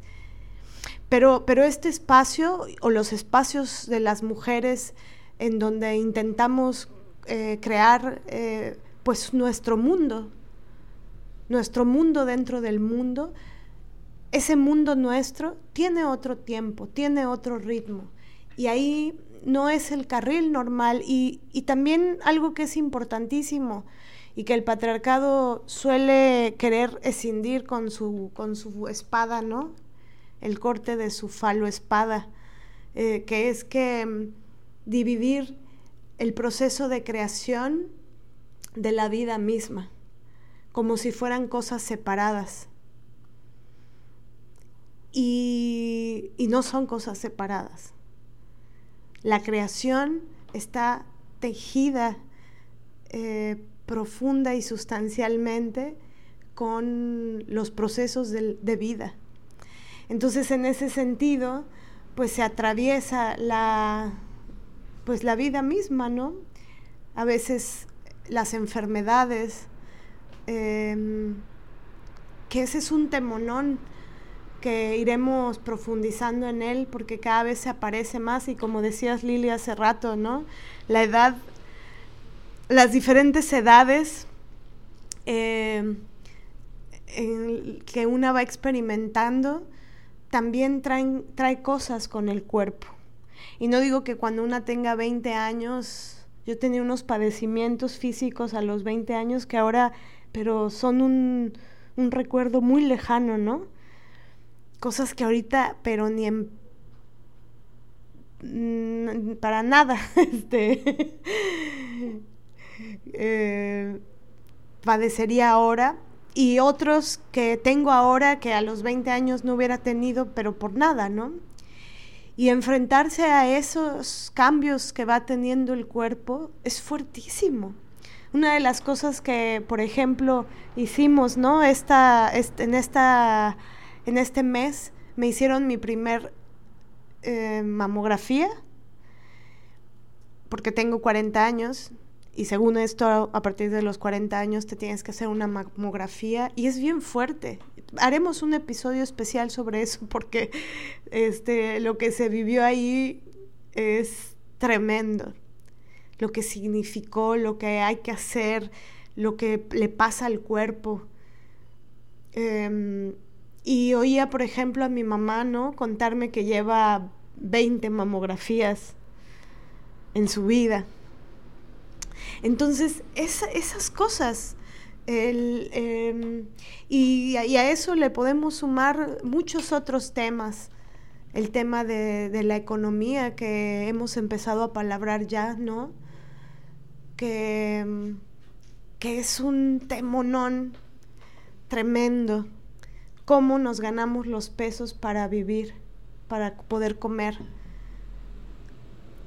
es eh, algo que tenemos que hablar y tenemos que hablar y seguir hablando, tenemos que colectivizar saberes, pensamientos, reflexiones.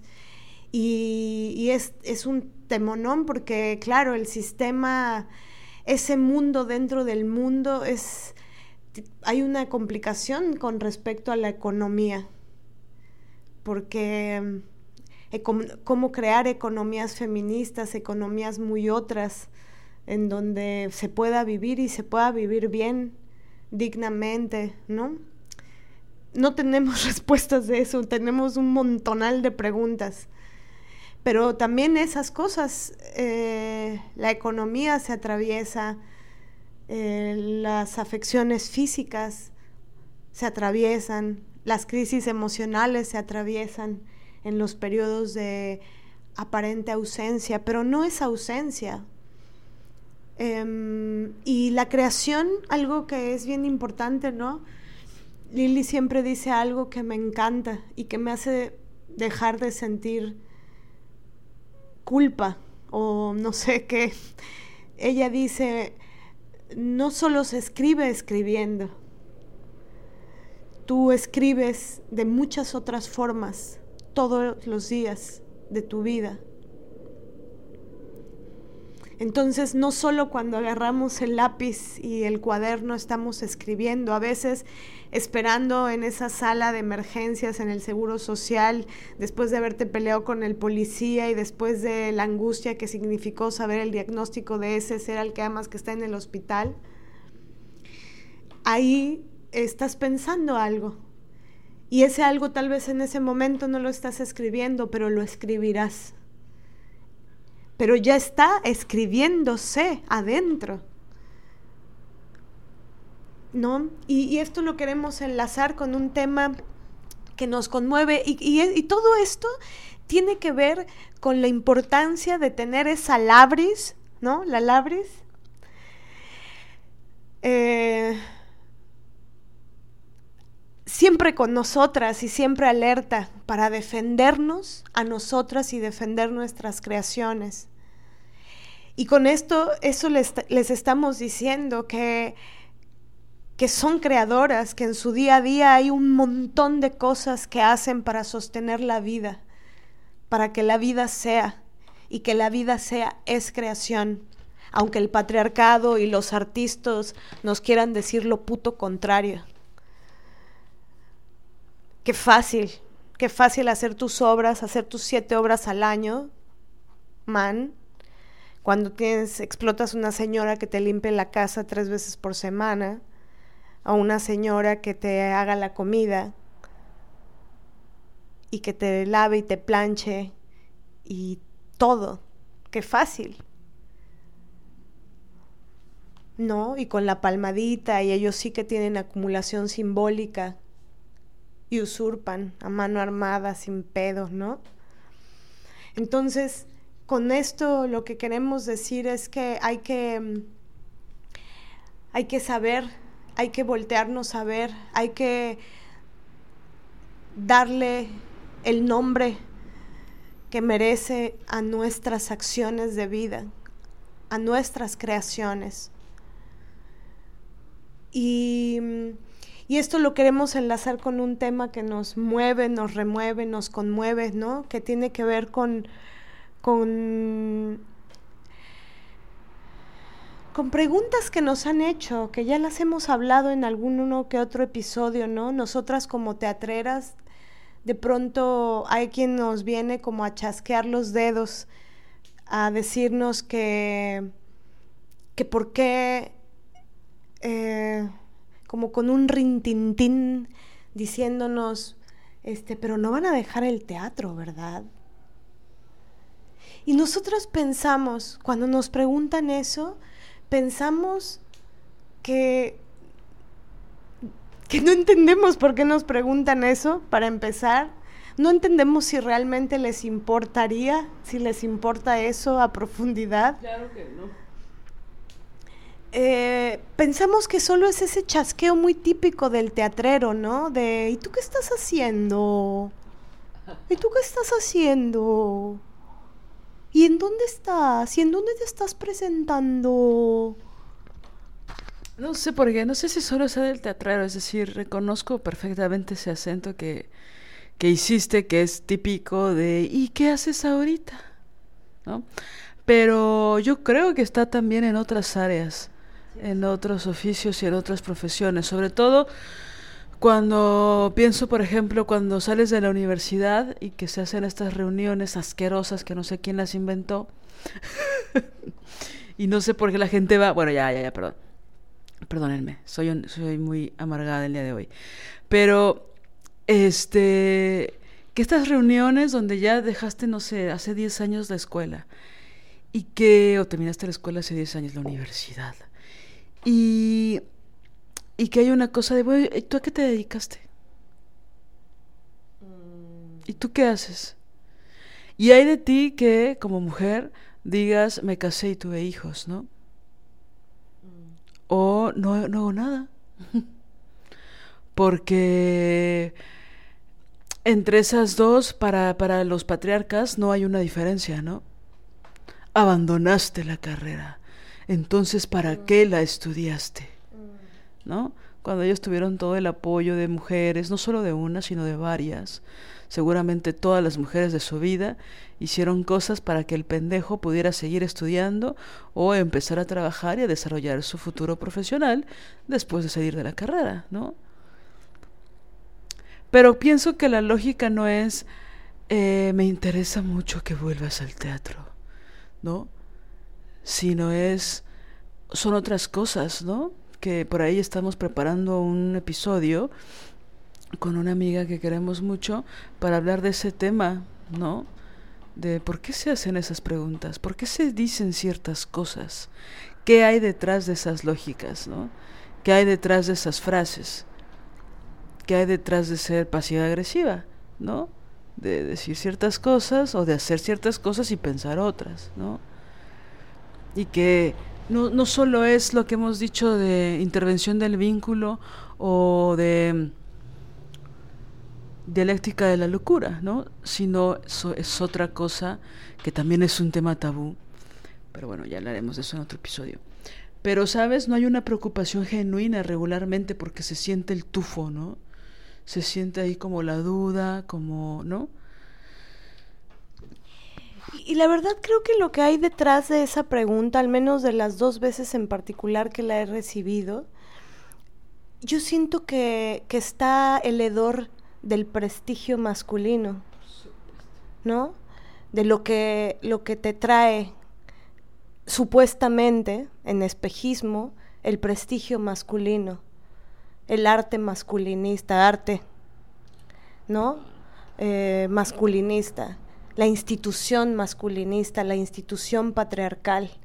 Porque si digo, estoy haciendo teatro en el pueblo o dando funciones en la secundaria que está en el sobre la carretera porque si digo estoy haciendo teatro ahí esas personas que me preguntaron eso van a, van a sentir lástima, ¿no?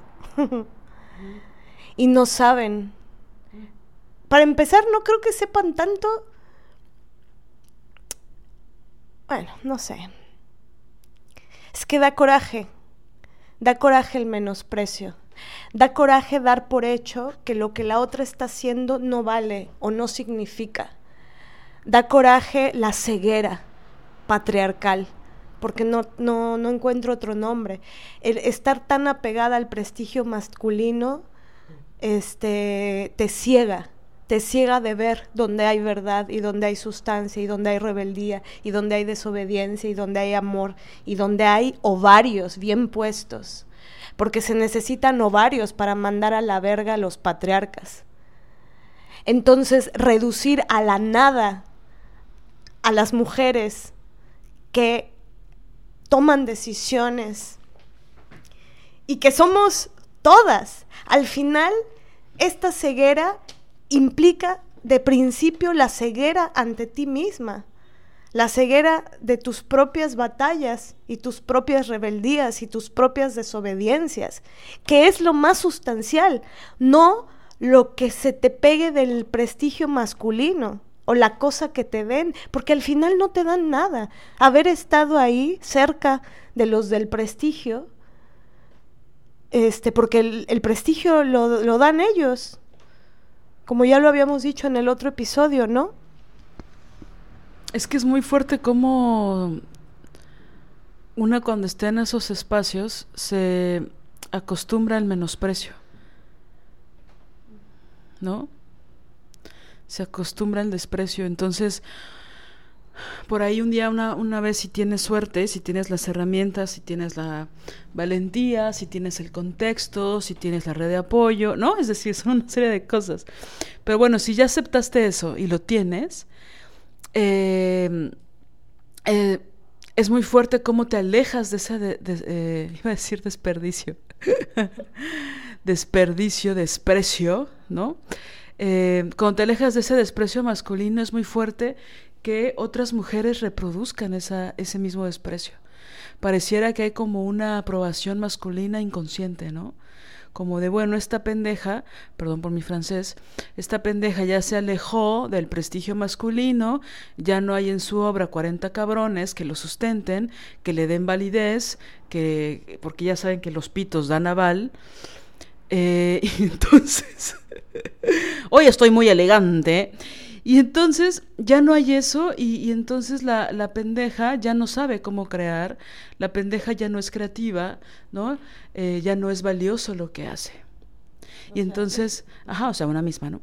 Entonces cuando una se aleja de ahí, pues es fuerte porque dices, al fin, ya me alejé de esos tipos que van a menospreciar todo lo que hago, porque aparte estar cerca de ellos siempre es el menosprecio. Sí, nada más. Y te alejas de ahí pero llega alguien a recordarte que ¿para qué te sales del guacal? Sí, o sea, creo que sí, pero sí es el menosprecio, sin duda alguna, pero a veces se encubren el desprecio y el menosprecio. Sí, ellos lo encubren de, de que te palmean, ¿no? Lo encubren de te invito a tal, te invito a tal temporada, te invito acá, te invito allá, te llevo a viajar, te pago. Y, pero en realidad quien va teniendo acumulación simbólica son ellos. Y digo, es que para esto podríamos hacer un podcast este, solamente de, esto, ¿no? Em, pero a lo, que voy es que ellos generan eh, espejismos también. Ellos generan, em, ¿cómo se dice? Pues sí, un truco de manos. Son como eh, prestidigitadores, ¿no? Te hacen creer que, que, te, que, te quieren, que te admiran, que te no sé qué, porque te llaman, porque te invitan, porque te dan la palmada, porque te dicen, mira, ven, siéntate aquí a la mesa con nosotros. Pero luego te lo cobran fuerte. Claro, por supuesto que te lo cobran, sobre todo porque nunca, nunca hay autonomía ahí nunca sabes cómo es que se llegó ahí. Nunca sabes el engranaje de la cosa. Y dependes de que el pendejo te dé la venia, ¿no? Totalmente. Por eso cuando ellos no están, es igual que en el amor romántico. Cuando ellos no están y ya no están al centro, no sabes qué chingados hacer. Es como estar en, cualquier lugar en el cual, sin ese lugar, sientas que no sabes nada, o que no has hecho nada, o que no has creado, o que no sabes nada de aquello en lo que estás, has invertido tu tiempo mucho fuertemente, es porque en ese lugar no se genera autonomía, porque en ese lugar no se genera que cada persona profundice en de qué va la cosa, para entonces tener un sustento, saber cómo, ¿no? Eh, vivir de eso eventualmente cuando ya no estés ahí. Entonces generan una dependencia atroz y quienes tienen la acumulación simbólica al final, al menos en el teatro, pienso yo, es quienes son quienes pues quienes firman, ¿no? ¿Sabes qué es lo horriblísimo de esto? Que, que roza lo existencial, que una piensa que su talento y su validez como como mujer, como artista, como creadora, como ingeniera, como electricista, como arquitecta, como ama de casa, depende de lo que ellos digan de ti. Depende de lo que ellos digan o no, decidan o no, te elijan o no. Entonces te hacen creer ellos y todo el sistema que ellos eh, inventan, crean y reinventan cada vez más. Em, dependemos mucho de lo que ellos decidan. Entonces una puede llegar a pensar que no tienes talento porque un pendejo no te escogió o porque un pendejo no creyó en ti, ¿no? Y no leyó tu proyecto y no le importa, ¿no? Que es el 99.9 de los güeyes, ¿no? Sí. Entonces, volviendo a, de donde veníamos, ¿no? Pensamos que, que lo que hay atrás de esa frase, y claro, nosotras se las decimos con lo que nos toca a nosotras, pero no, pero no vas a dejar el teatro, ¿verdad? Y a, alguien le pueden, oye, pero, pero no vas a dejar de tu profesión ahora que eres mamá, ¿verdad? Pero no vas, no vas a dejar de... Y ahí cada una puede poner lo que le han dicho con el rintintín de la pregunta. Porque no hay un amor ahí en la pregunta, no hay una ternura, pienso yo. Porque si hubiera una ternura, si hubiera un amor, sabrían quién eres y te dirían, bueno, coño, no, no has hecho teatro, pero has creado 100 episodios, una colectiva feminista. Pero es que yo pienso que la lógica no es que no hayas hecho teatro o que hayamos, no es que no hayamos, sino pienso que es la misma lógica de cuando escribes, es decir, a veces eh, te tienes que sentar a terminar de escribir. A veces llevas cinco o diez años pensando algo y no te das cuenta y un día lo escribes porque estás muy conmovida o porque estás muy rabiosa o porque tienes una necesidad muy fuerte de escribirlo. Y pienso que con el teatro es lo mismo, es decir, no se puede cambiar de, de un estilo o de un género de un día para otro, ¿no? Lo fácil es hacer cualquier cosa y presentarse y que vayan cinco personas y ya, ¿no? Es decir, ¿para eso lo hacemos? ¿No? Entonces es tan vital lo que queremos. Tiene una sustancia tan compleja que no pueden ser guiones de cine, ¿no? En este chiste. O sea, que no puede ser cualquier cosa, que no puede ser plástico que se hace, ¿no? Que no, no, no estamos buscando algo artificial, sino estamos confirmando una y otra vez una serie de cosas que, que estábamos dudosas de que pudieran ser ciertas y cada vez lo confirmamos más. Entonces, para poder hacer la representación de la realidad, necesitamos habitar la realidad primero. Y entonces pues eso no es cinco minutos, ¿no? Eso no es un video de dos minutos en YouTube, ¿no? Entonces siempre está el, chasqueo de los dedos, siempre está el, el, temporizador, siempre está el hace mucho que, ¿no? ¿Hace cuánto tiempo que dejaste de hacer, ¿no? Bueno, pues cuando lo he hecho ha sido de forma autónoma, ¿no? Y me he preocupado por hacer una serie de cosas. No solo es escribir, montarlo y presentarme, sino es una cuestión existencial para mí. Es personalísimo, ¿no? Y entonces una va rompiendo con cosas que creías que eran verdaderas de tu propia experiencia teatral y ahora son otra cosa, totalmente alejada de lo que creías que era cierto. Y a veces una necesita eso esa reflexión que también es trabajo. ¿Me explico? Entonces, claro, es fácil decir, ¿por qué no haces como dijo este güey, ¿no? ¿Por qué no haces este siete obras al año, no? porque tal vez hago siete porquerías, ¿no? Y yo ya he hecho porquerías, no sé tú, mané, pero yo ya he hecho porquerías. Y, y entonces no está chido, ¿no? Está chingón trabajar, ¿no? Está chingón reflexionar, está chingón leer, ¿no? Porque aparte, luego una tiene ciertas certezas de algo y ya se te olvidó no sé qué cosa en el camino y tienes que volver, ¿no? Por no decir todo aquello en lo que no has explorado, que es maravilloso, ¿no? Entonces, claro, es muy fácil decir, ¿no? Tal y tal y tal y tal, ¿no? ¿Cuándo vas a volver? Pues yo nunca me fui. Nunca me fui. ¿No? Yo he intentado, yo, dejar el teatro muchas veces, pero el teatro no me deja a mí. Sí, o sea, pienso que... Mm,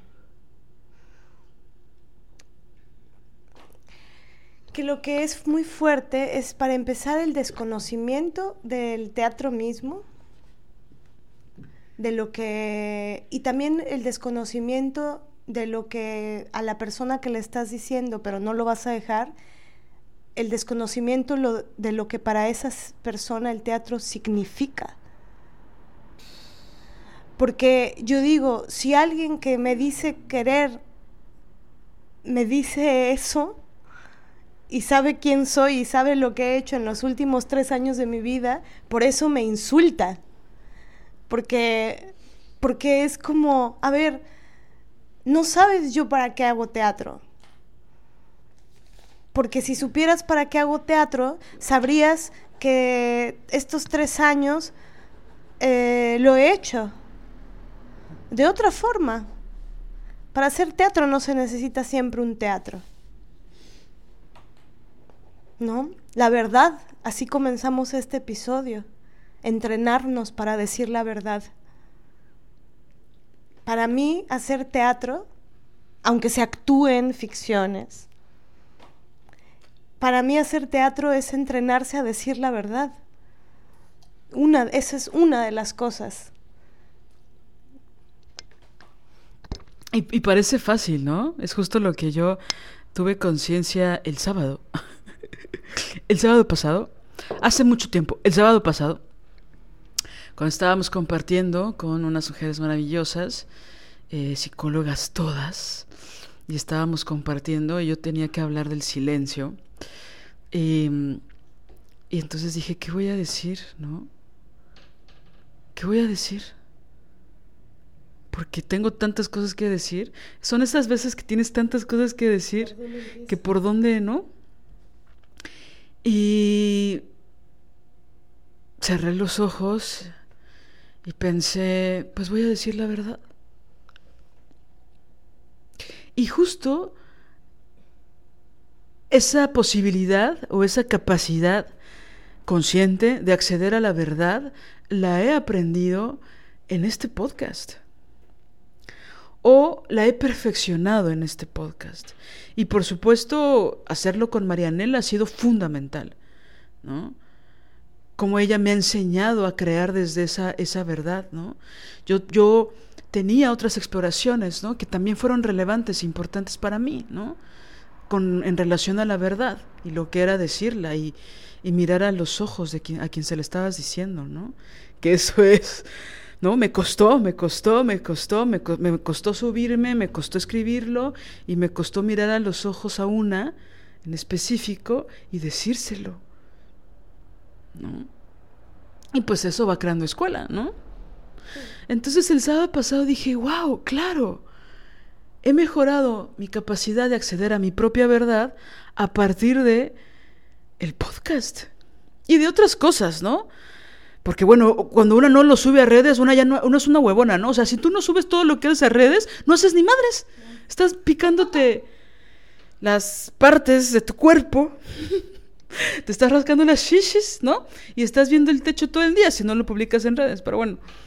Entonces, eh, claro, ¿no? Como todas estas cosas van de la mano con, con la verdad, ¿no? Y que una, bueno, dependiendo de dónde estudiaste y con quién, ¿no? No me refiero a escuelas, ¿no? Sino a la vida misma. Y todo ese camino hacia la verdad, que es una parte importante, yo pienso que tú me diste unas premisas, Mané, importantísimas. ¿Sabes? Y entonces eso hace que, que, claro, yo un sábado a las 10 de la mañana pueda decir, ok, no me voy a estresar, solo voy a hablar con la verdad y voy a hablar del silencio. Y entonces pienso que alguien mal pensada, mal pensado, puede decir, ah, pero entonces improvisaste, ¿no? ¿Viste que ven esta palabra o este verbo, esta acción como si fuera algo malo? Pero a ver, improvisa algo chingón. Eso es lo difícil, ¿no? La gente que ha hecho impro, la gente que ha improvisado en su propia vida, como somos todas, ¿no? Pero es fuerte, porque es fuerte que funcione. Entonces, ¿cómo puede funcionar? Pues tiene que ser verdadero, ¿no?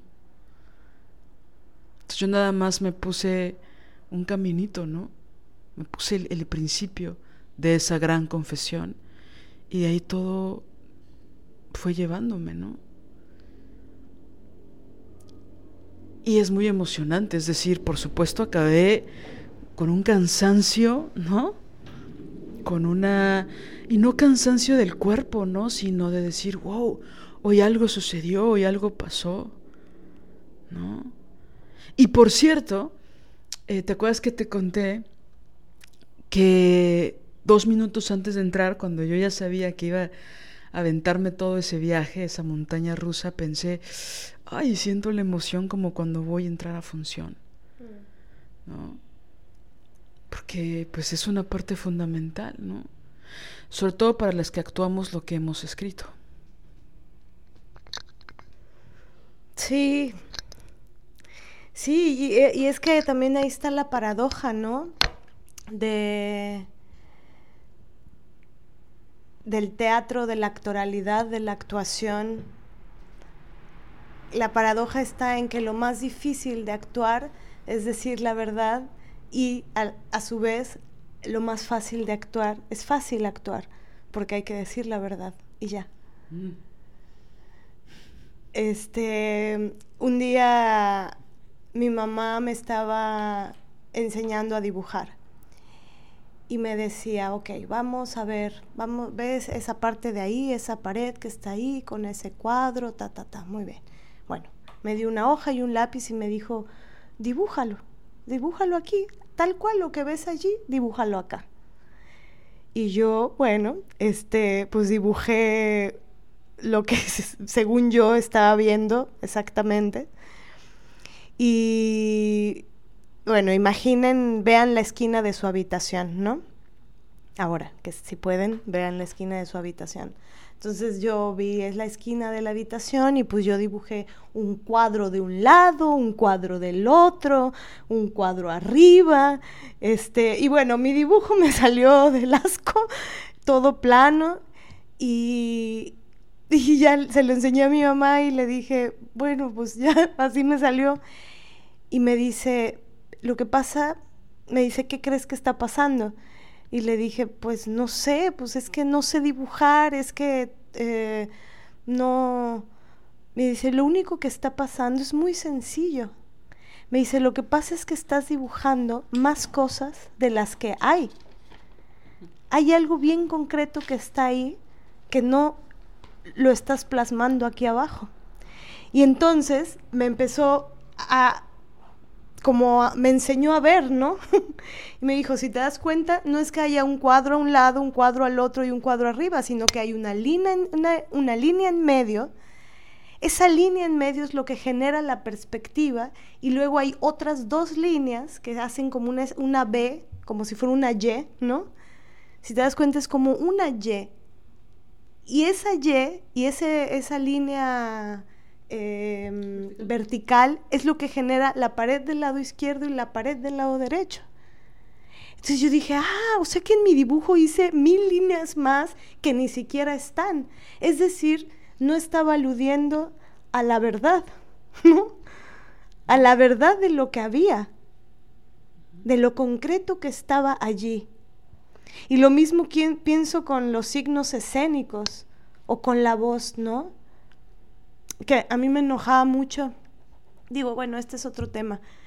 Pero bueno, para terminar con esto, eh, la verdad. Entonces... No, no, no, sí regresa lo de la Bueno, sí voy a lo de la voz. Que a mí me enojaba mucho en la escuela que decían voz hablada, voz cantada, voz recitada, ¿no? Así está dividida las clases así. Voz hablada, voz cantada, voz recitada. Bueno, voz recitada no, ya eso es juego, pero, ¿no? Actua actuación por acá, por acá otra. Todo segmentado. El orden de la espada tiene que estar en la pedagogía actoral a huevo. Obvio. Y por eso generan problemáticas en la enseñanza actoral porque te cinden.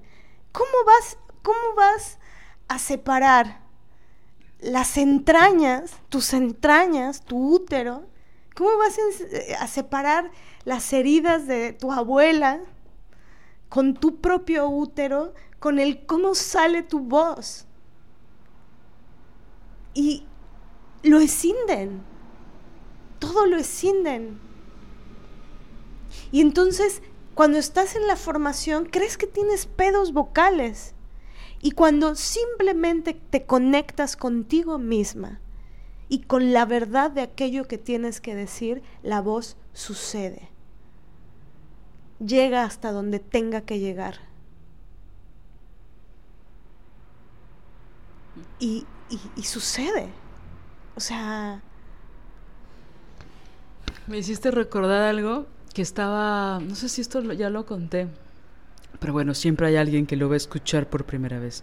Es, es muy corto, pero tiene que ver con esto, que estaba una vez ensayando eh, para una función que íbamos a tener, ¿no? Y entonces em, tenía que cantar, ¿no? Entraba mi personaje y tenía que cantar, ¿no? Y entonces la, la canción era una ranchera, que pues son fáciles de cantar, ¿no? o sea, no, estoy bromeando. Si no has escuchado la música ranchera, es la cosa más difícil, porque aparte, ¿no? Tienes que estar bien en la tierra, ¿no? Los pies bien agarraditos a la tierra, el corazón bien puestecito y pues hartas ganas, ¿no? Y bueno, y técnica y así, bueno, ya sabes. Entonces no me salía, no me salía, no me salía. Y estábamos, me empecé como a frustrar. Estábamos con el músico que era un mamón. Y entonces les dije, vamos a la azotea. Como que ahí quiero soltar mi voz. O sea, aquí ya no, aquí en este salón de ensayos ya no me está funcionando. Quiero ir a la azotea. Y bueno, yo conocía esa azotea, por supuesto, sabía de qué iba, sabía que podíamos acceder ahí y tal. Y entonces les dije, estemos en la azotea, que son cosas que no puedes hacer en Veracruz, ¿no? Sobre todo si ensayas en la tarde. Pero bueno, estábamos ensayando en la azotea. Y empecé a cantar y no funcionaba. Y de repente como en la otra cuadra había un, edificio muy alto y estaban pintándolo dos señores, ¿no? Ya sabes, estos como kamikaze que, que se van colgando, que yo la verdad los admiro cabrón, de estas cuerdas y que van pintando, ¿no? Estos edificios altísimos de 20 pisos. Y entonces estaban arrancando, era, estaba, era un sábado, estaban arrancando a pintar. Y entonces pensé, me tienen que escuchar ellos. O sea, voy a cantar ahorita de tal forma que ellos me tienen que escuchar. Y esa fue mi línea de autodirección, porque la directora nos había abandonado hacía mucho tiempo.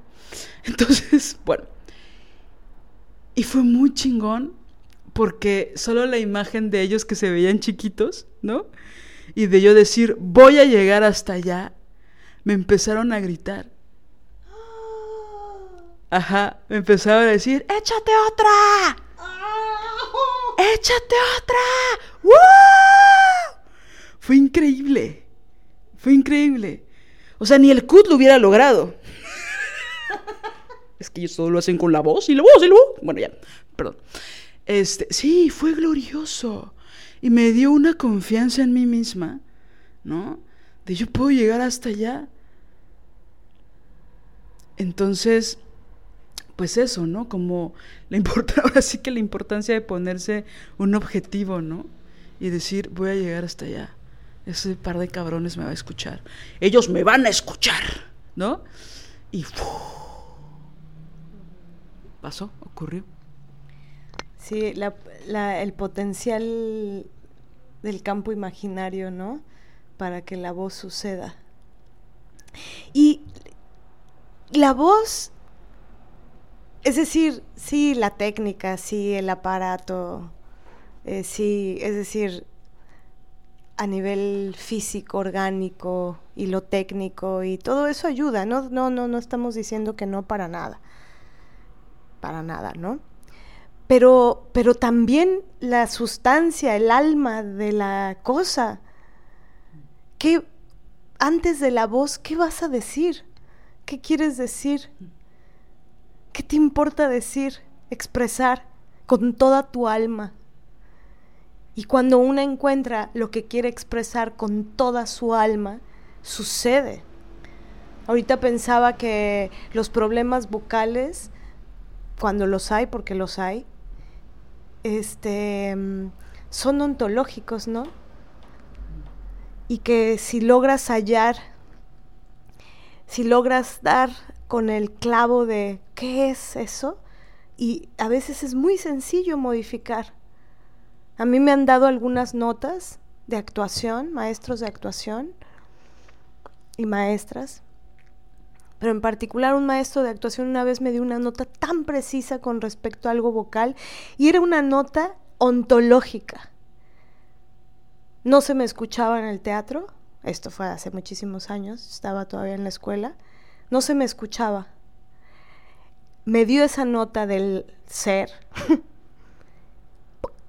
asunto resuelto. Nunca más tuve ese problema. Entonces, volviendo a lo nuestro, que, que, que cuando nos preguntan, cuando nos dicen eh, con el rintintín la pregunta que ya les dijimos, pero no vas a dejar, es como casi 100 episodios haciendo todo lo que esté en nuestras manos y nuestro corazón y nuestras entrañas para decir la verdad, usando nuestra voz y la voz que es sustancial para el teatro, pero la voz no es la voz hablada, ¿no? No es un asunto de tecnicismos, de, dicción, de... Eh, o no solamente, eso es, ajá, sí, es necesario, pero no, lo que tenemos que decir. Entonces, y aparte también a esto está sumado la escritura, porque 100 episodios son escritura. Se escribe in situ en cada episodio, porque si transcribimos todo esto, salen varias páginas. Algunas. Algunas millones.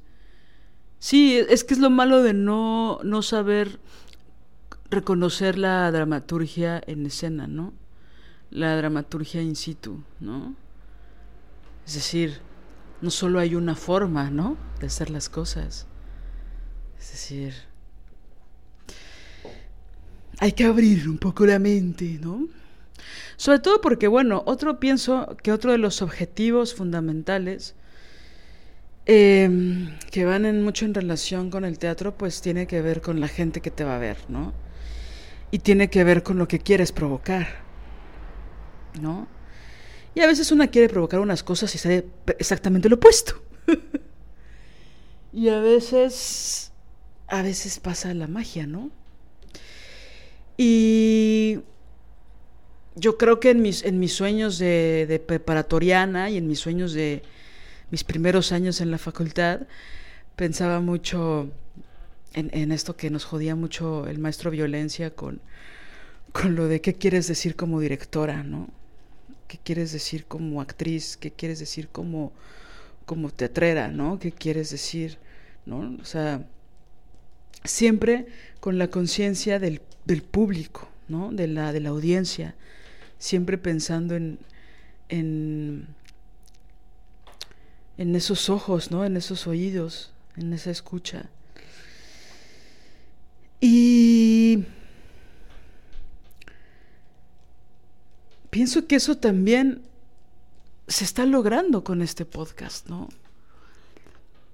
se han logrado unas cosas que yo, pues no sé, me quiero poner a llorar varios días de la emoción, de la alegría, de decisiones que han tomado por sus terapias, por su trabajo, por su decisión, por su valentía y también por el podcast, ¿no? Pequeñas, diminutas, enormes, gigantes, decisiones que, que han ido tomando, ¿no? Porque hay dos lesbianas en Veracruz que contaron su experiencia y que se sintieron ahí, ¿no? En algún momento o en varios momentos. Y que a lo mejor le pusimos la preposición que necesitabas escuchar o el verbo que necesitabas escuchar. Y que eso se fue formulando y que a lo mejor no lo hiciste inmediatamente porque nadie tiene prisa, pero que después empezaron a formular cosas más grandes, más grandes, más fuertes. y de repente ocurrió, ¿no? Y por ahí, ¿no? Cuando nos mencionan este eh, los episodios, ¿no? O sea, sabemos perfectamente qué episodios han sido, ¿no? Algunos mm, que, que, que, han removido de ciertas formas, ¿no? O que se han recomendado mucho por los temas, ¿no? Y a mí me da risa nerviosa, bueno, no, risa como un chiste local entre Marianela y yo, porque hay uno en específico que comparten muchísimo, no lo voy a decir el título, pero que lo comparten mucho, que lo quieren mucho y ese día grabamos porque necesitábamos grabar. No estábamos inspiradas, el mapa no nos salía, nos empezamos a frustrar un poco, nos preparamos un café y dijimos, venga, ¿no? Subamos la montaña.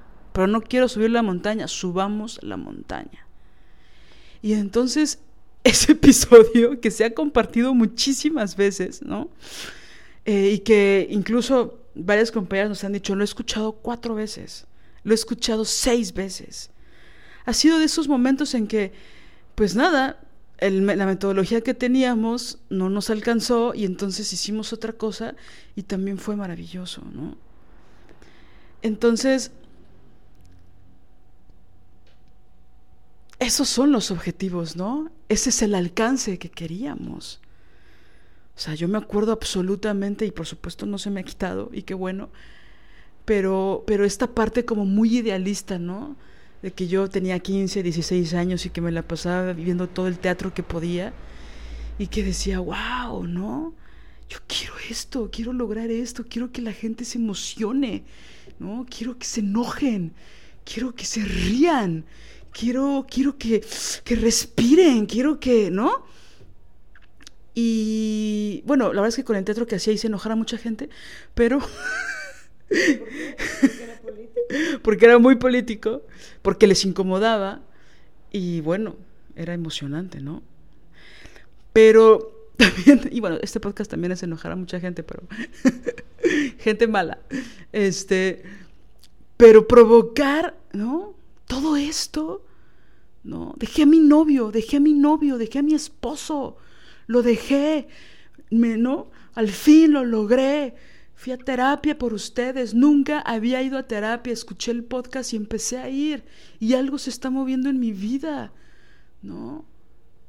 Pensé que no podía dejar a mi novio, tenía un trabajo de mierda, eh, odiaba mi circunstancia, dependía absolutamente de él, pensé que no lo iba a poder lograr y después de un año soy otra persona vivo sola, tengo un trabajo increíble, donde me pagan increíble, y ya dejé ese cabrón.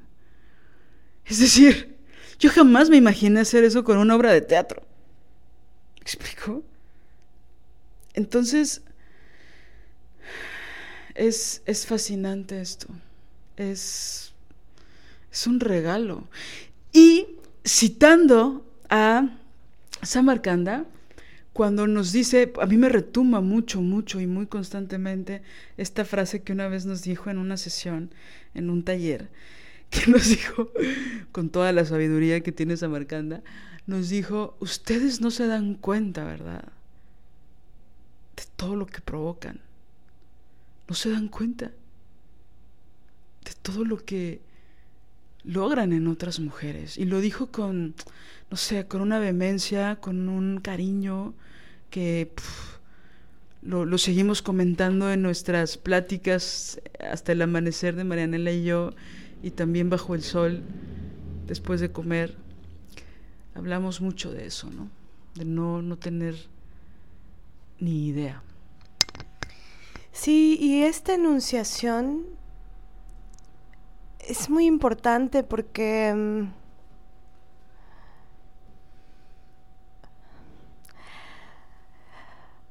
porque no es un asunto de como de auto elogio, ¿no?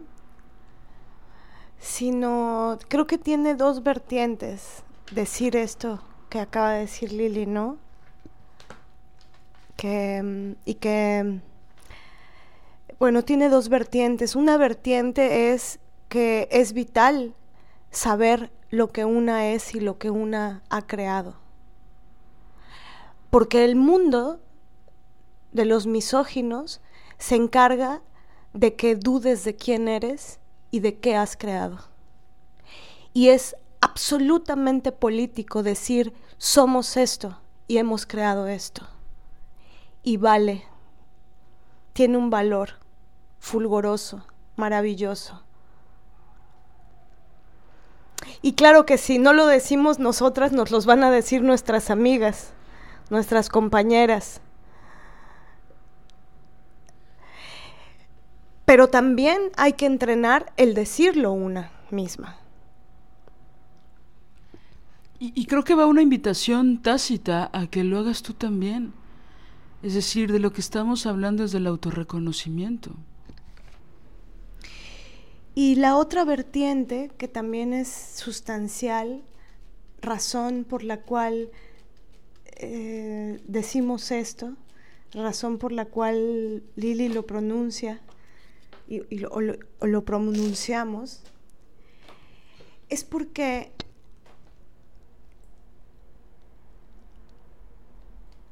Ustedes saben que hay días de la vida en que una no sabe bien a bien si lo que está haciendo em, causa sentido, reverbera, significa, incluso vale. Entonces, que alguien eh, de una... te haga ver que tal vez tú no estás viendo lo que estás creando, es un acto tan amoroso, tan generoso y, y todas necesitamos ese aliento, todas las mujeres de este planeta necesitamos ese aliento. Y, y lo decimos porque es una forma de, no olvidar, es una forma de guardarlo en el corazón, es una forma de dejar que, que nos abracen esas palabras. Y esas palabras, las palabras de ustedes, eh, saber que que esto que decimos estas noches o estas mañanas o estas madrugadas llegan hasta ti, a tus a tu alma, a tu ser, a tus entrañas, que están, que, que, te acompañan en esa caminata o en ese andar en bicicleta, o, o mientras riegas tus plantas, o mientras cocinas, o mientras vas en el metro o en el camión, saber, saber que al otro lado estás tú y que reverbera lo que estamos compartiendo, diciendo, articulando, reflexionando, pensando, eh, es que eh, nos ordena el mundo, nos ayuda, nos da aliento. Mm, nos han dicho muchas veces, me salvan, nos han salvado, ¿no? Son unas palabras que nos dicen comúnmente. Y a nosotras ustedes nos salvan, nos han salvado. Y, ese es el fin de decirlo. No es un, un fin egocéntrico, es un fin ontológico, sensible. Y, y toda esta herida que les compartimos con respecto a quienes preguntan con el rintintín, ¿no vas a dejar tal? Es, es porque nos costaba trabajo compartirlo así tan abiertamente, porque, porque es una, una, bueno, era complejo. Sí lo hemos hecho en otros episodios, pero no, no como ahora, no lo hemos desarrollado como ahora. Pero decidimos que lo queríamos hacer ya porque mm, porque es muy importante dimensionar lo que hacemos. Nosotras mismas, cada una, ustedes, que cada una dimensione lo que hace lo que dice, lo que piensa, lo que articula, sus creaciones. Y ya saben que creación para nosotras es en el sentido radical y profundo de esa palabra, ¿no? Entonces, si nosotras aprendemos a dimensionar y a ver lo que hemos hecho y lo que hemos creado, no va a venir ningún mequetrefe a gaslightearnos y a querernos engañar de que no hemos creado lo que hemos creado. Porque sabremos entonces, ¿no? Nosotras ya sabremos y podremos saber y medir el tamaño de la pusilanimidad de aquel que te quiere hacer dudar de lo que eres y lo que has hecho, lo que has creado. Entonces, eh, para nosotras, eh, volviendo a la idea que decías, Lili, ¿no? De qué significa. Yo hago teatro por las mismas razones que hago este podcast. No existe diferencia alguna. Yo amo la actuación por las mismas razones que amo este podcast y amo esta colectiva contigo por las mismas razones que deseo hacer teatro contigo.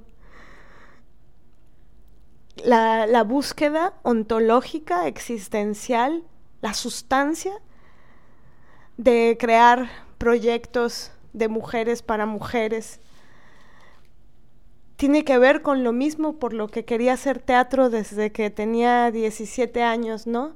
Y que pensaba que con lo que se creara y lo que se hiciera el mundo el mundo podría ser mejor.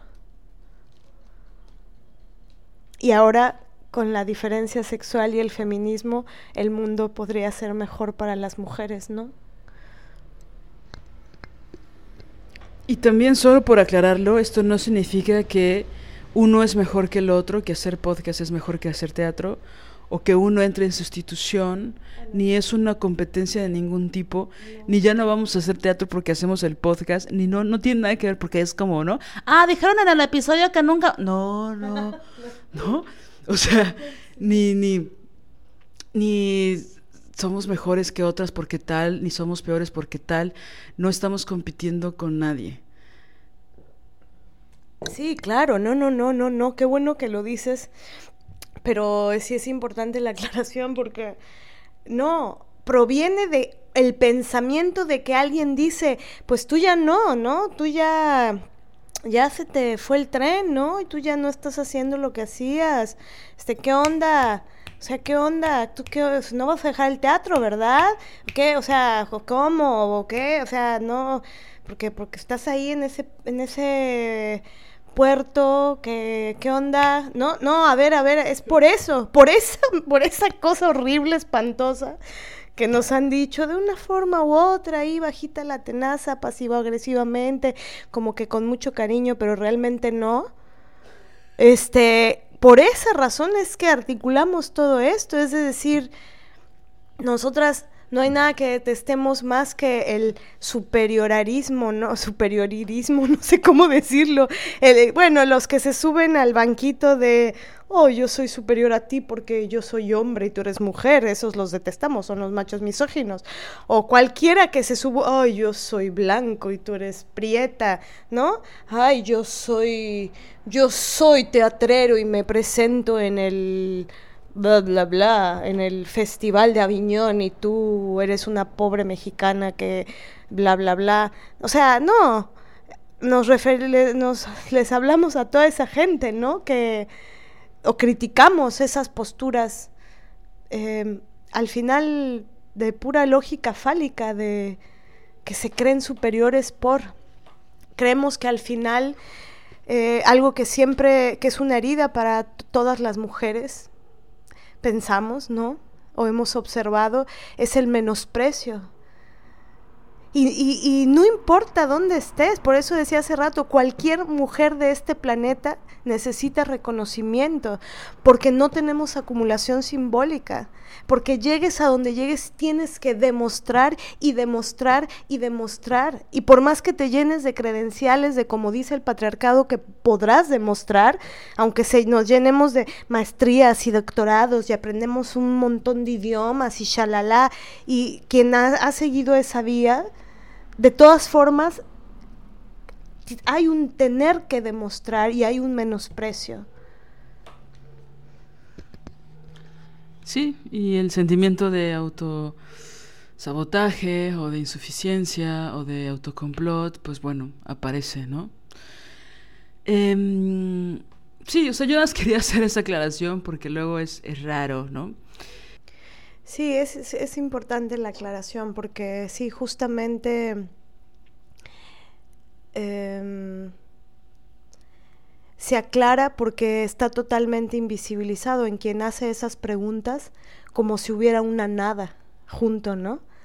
Que lo que es como si, ok, no estás haciendo esto, entonces no estás haciendo nada, porque no lo mencionan, porque no lo ven, porque es como si no existiera. Como, y claro, porque no le dan la dimensión, invisibilizan la dimensión que tiene al hacer una pregunta así. O tal vez la desconocen, tal vez no, no saben lo que significa en realidad y por eso lo preguntan. Pero... Pero no sé. Entonces, no, por supuesto que no, no es... Eh, con, con, esto no estamos diciendo que, em, que el teatro, no, justamente, el teatro es una cosa maravillosa, lo amamos. El arte de la actuación la amamos. Lo que estamos diciendo es que esa potencia maravillosa del teatro y de la actoralidad y de la escritura, de la creación, es justo lo que estamos haciendo. Estamos entrenando con este espacio de creación eh, todo eso. Porque justamente eh, esa, esa, es, la gran tergiversación que hace el patriarcado, que nos hacen creer que cuando estamos eh, creando el alimento, que combinando lo que nos hará estar con vida, es en ese momento que nos sentemos para comer, que eso no es creación, que eso no es vida, que esa vida no nutre también la creación misma, o los escritos, o entonces, sin vida no hay creación. Y sin creación no hay vida. Es una cosa, ¿no? Entonces no es sustituyente, no es mejor, peor, no es esa lógica patriarcal. No, es ojalá que esas personas que, aparentaban interés en nosotras al preguntarnos eso, ojalá tengan ojos para ver. Y si no los tienen, Este, entonces, como un acto político lo enunciamos. Y bueno, queremos, queremos cerrar este episodio también diciendo que, mm, que ha sido para nosotras muy, muy importante la relación que se ha ido creando, y ahí también hay creación, la relación que se ha ido creando entre, entre nosotras. Hay algunas de estas relaciones que están muy cerquitita, ¿no? Hay otras que tal vez no tanto, hay otras que tal vez sucederán más adelante, pero hay, hay un hay un tejernos, hay un estar tejidas, hay un ir tejiendo, ir relacionándonos. Y, y cada vez que, que nos escriben, que nos cuentan de su vida y de lo que van creando, labrando, esculpiendo, pintando, eh, de, sus, de las batallas que libran, de los límites que van poniendo, de, de todos los trastes que deciden mandar a la mierda y no lavar eh, todo eso nos, nos alegra, nos alienta, nos maravilla. Y bueno, estamos muy contentas, muy agradecidas. Em, yo también quiero decir aquí públicamente que ha sido para mí, Lili, muy hermoso y bello conocerte. ha sido para mí, em, bueno, cosas que yo no había conocido nunca, nunca en la vida, que nunca había experimentado, eh, cosas buenas y bellas, las he vivido a tu lado, en nuestra célula de amor lésbica y en esta colectiva. Eh, en donde hacemos política feminista. Tu rebeldía, tu desobediencia y tu manera de tu valentía para para no quedarte callada cuando sientes algo injusto y la valentía que tienes para defender tu dignidad me me parece alucinante y aprendo, siempre aprendo de ti y te agradezco mucho. Gracias, Mané. Pues fíjate que el otro día te estaba viendo dando clase y pensé que que era difícil para mí, al menos en ese momento, mientras lo reflexionaba, pensar en alguien tan inteligente como tú. ¿Sabes? Te escuchaba em, siendo tu cómplice en esa sesión y decía, wow, no, no me deja de impresionar tu inteligencia y, y tu talento y es muy chingón. y es muy rico y es muy maravilloso, ¿no? Tener la, la capacidad de transmitir lo que sabes con esa ternura y con ese apasionamiento y con esas cosas que muchas mujeres no, no alcanzan a ver. Pero también es cierto que hay otras, muchas, que sí lo ven y me encanta ser de esas mujeres que podemos ver tu inteligencia y maravillarnos, ¿no? Por, por ella, o sea, por ti. Y bueno, nos vamos a besar, amigas, así que pues bueno, vamos a vamos a cerrar por ahora este episodio. Y vamos a decirles una convocatoria, si ya, si ya escuchaste hasta acá, Bueno, que la vamos a, a, ir repitiendo en realidad. Es una convocatoria que va a durar del 19 de abril, pero que queda del 19 de abril, al 19 de mayo, donde queremos que nos manden audios a nuestro correo electrónico. O, bueno, sí, yo creo que va a ser más fácil el correo porque es difícil hacer la edición en otros formatos. Pero bueno, de preferencia en MP3 o en WAV. Pero que si tú quieres, nos mandes un audio diciéndonos qué ha significado el podcast de las desobedientes para ti. Esa es la pregunta, ¿no? Puedes responder como tú quieras, el tiempo que tú quieras, hablar de un episodio, de dos, de cinco, de todos, de ninguno, este, no sé, lo que tú quieras. La solo es la, la, única, digamos, premisa es eh, qué ha significado para ti este podcast de las desobedientes. Y bueno, puede ser anónimo o puedes dar tu nombre, como tú quieras. La cuestión es que queremos hacer una antología de esos audios y ponerlos en un episodio, ¿no? O en varios episodios, no sabemos. Pero bueno, algo que sí es cierto es que los vamos a publicar. Entonces nos gustaría mucho escucharlas, escuchar de su voz.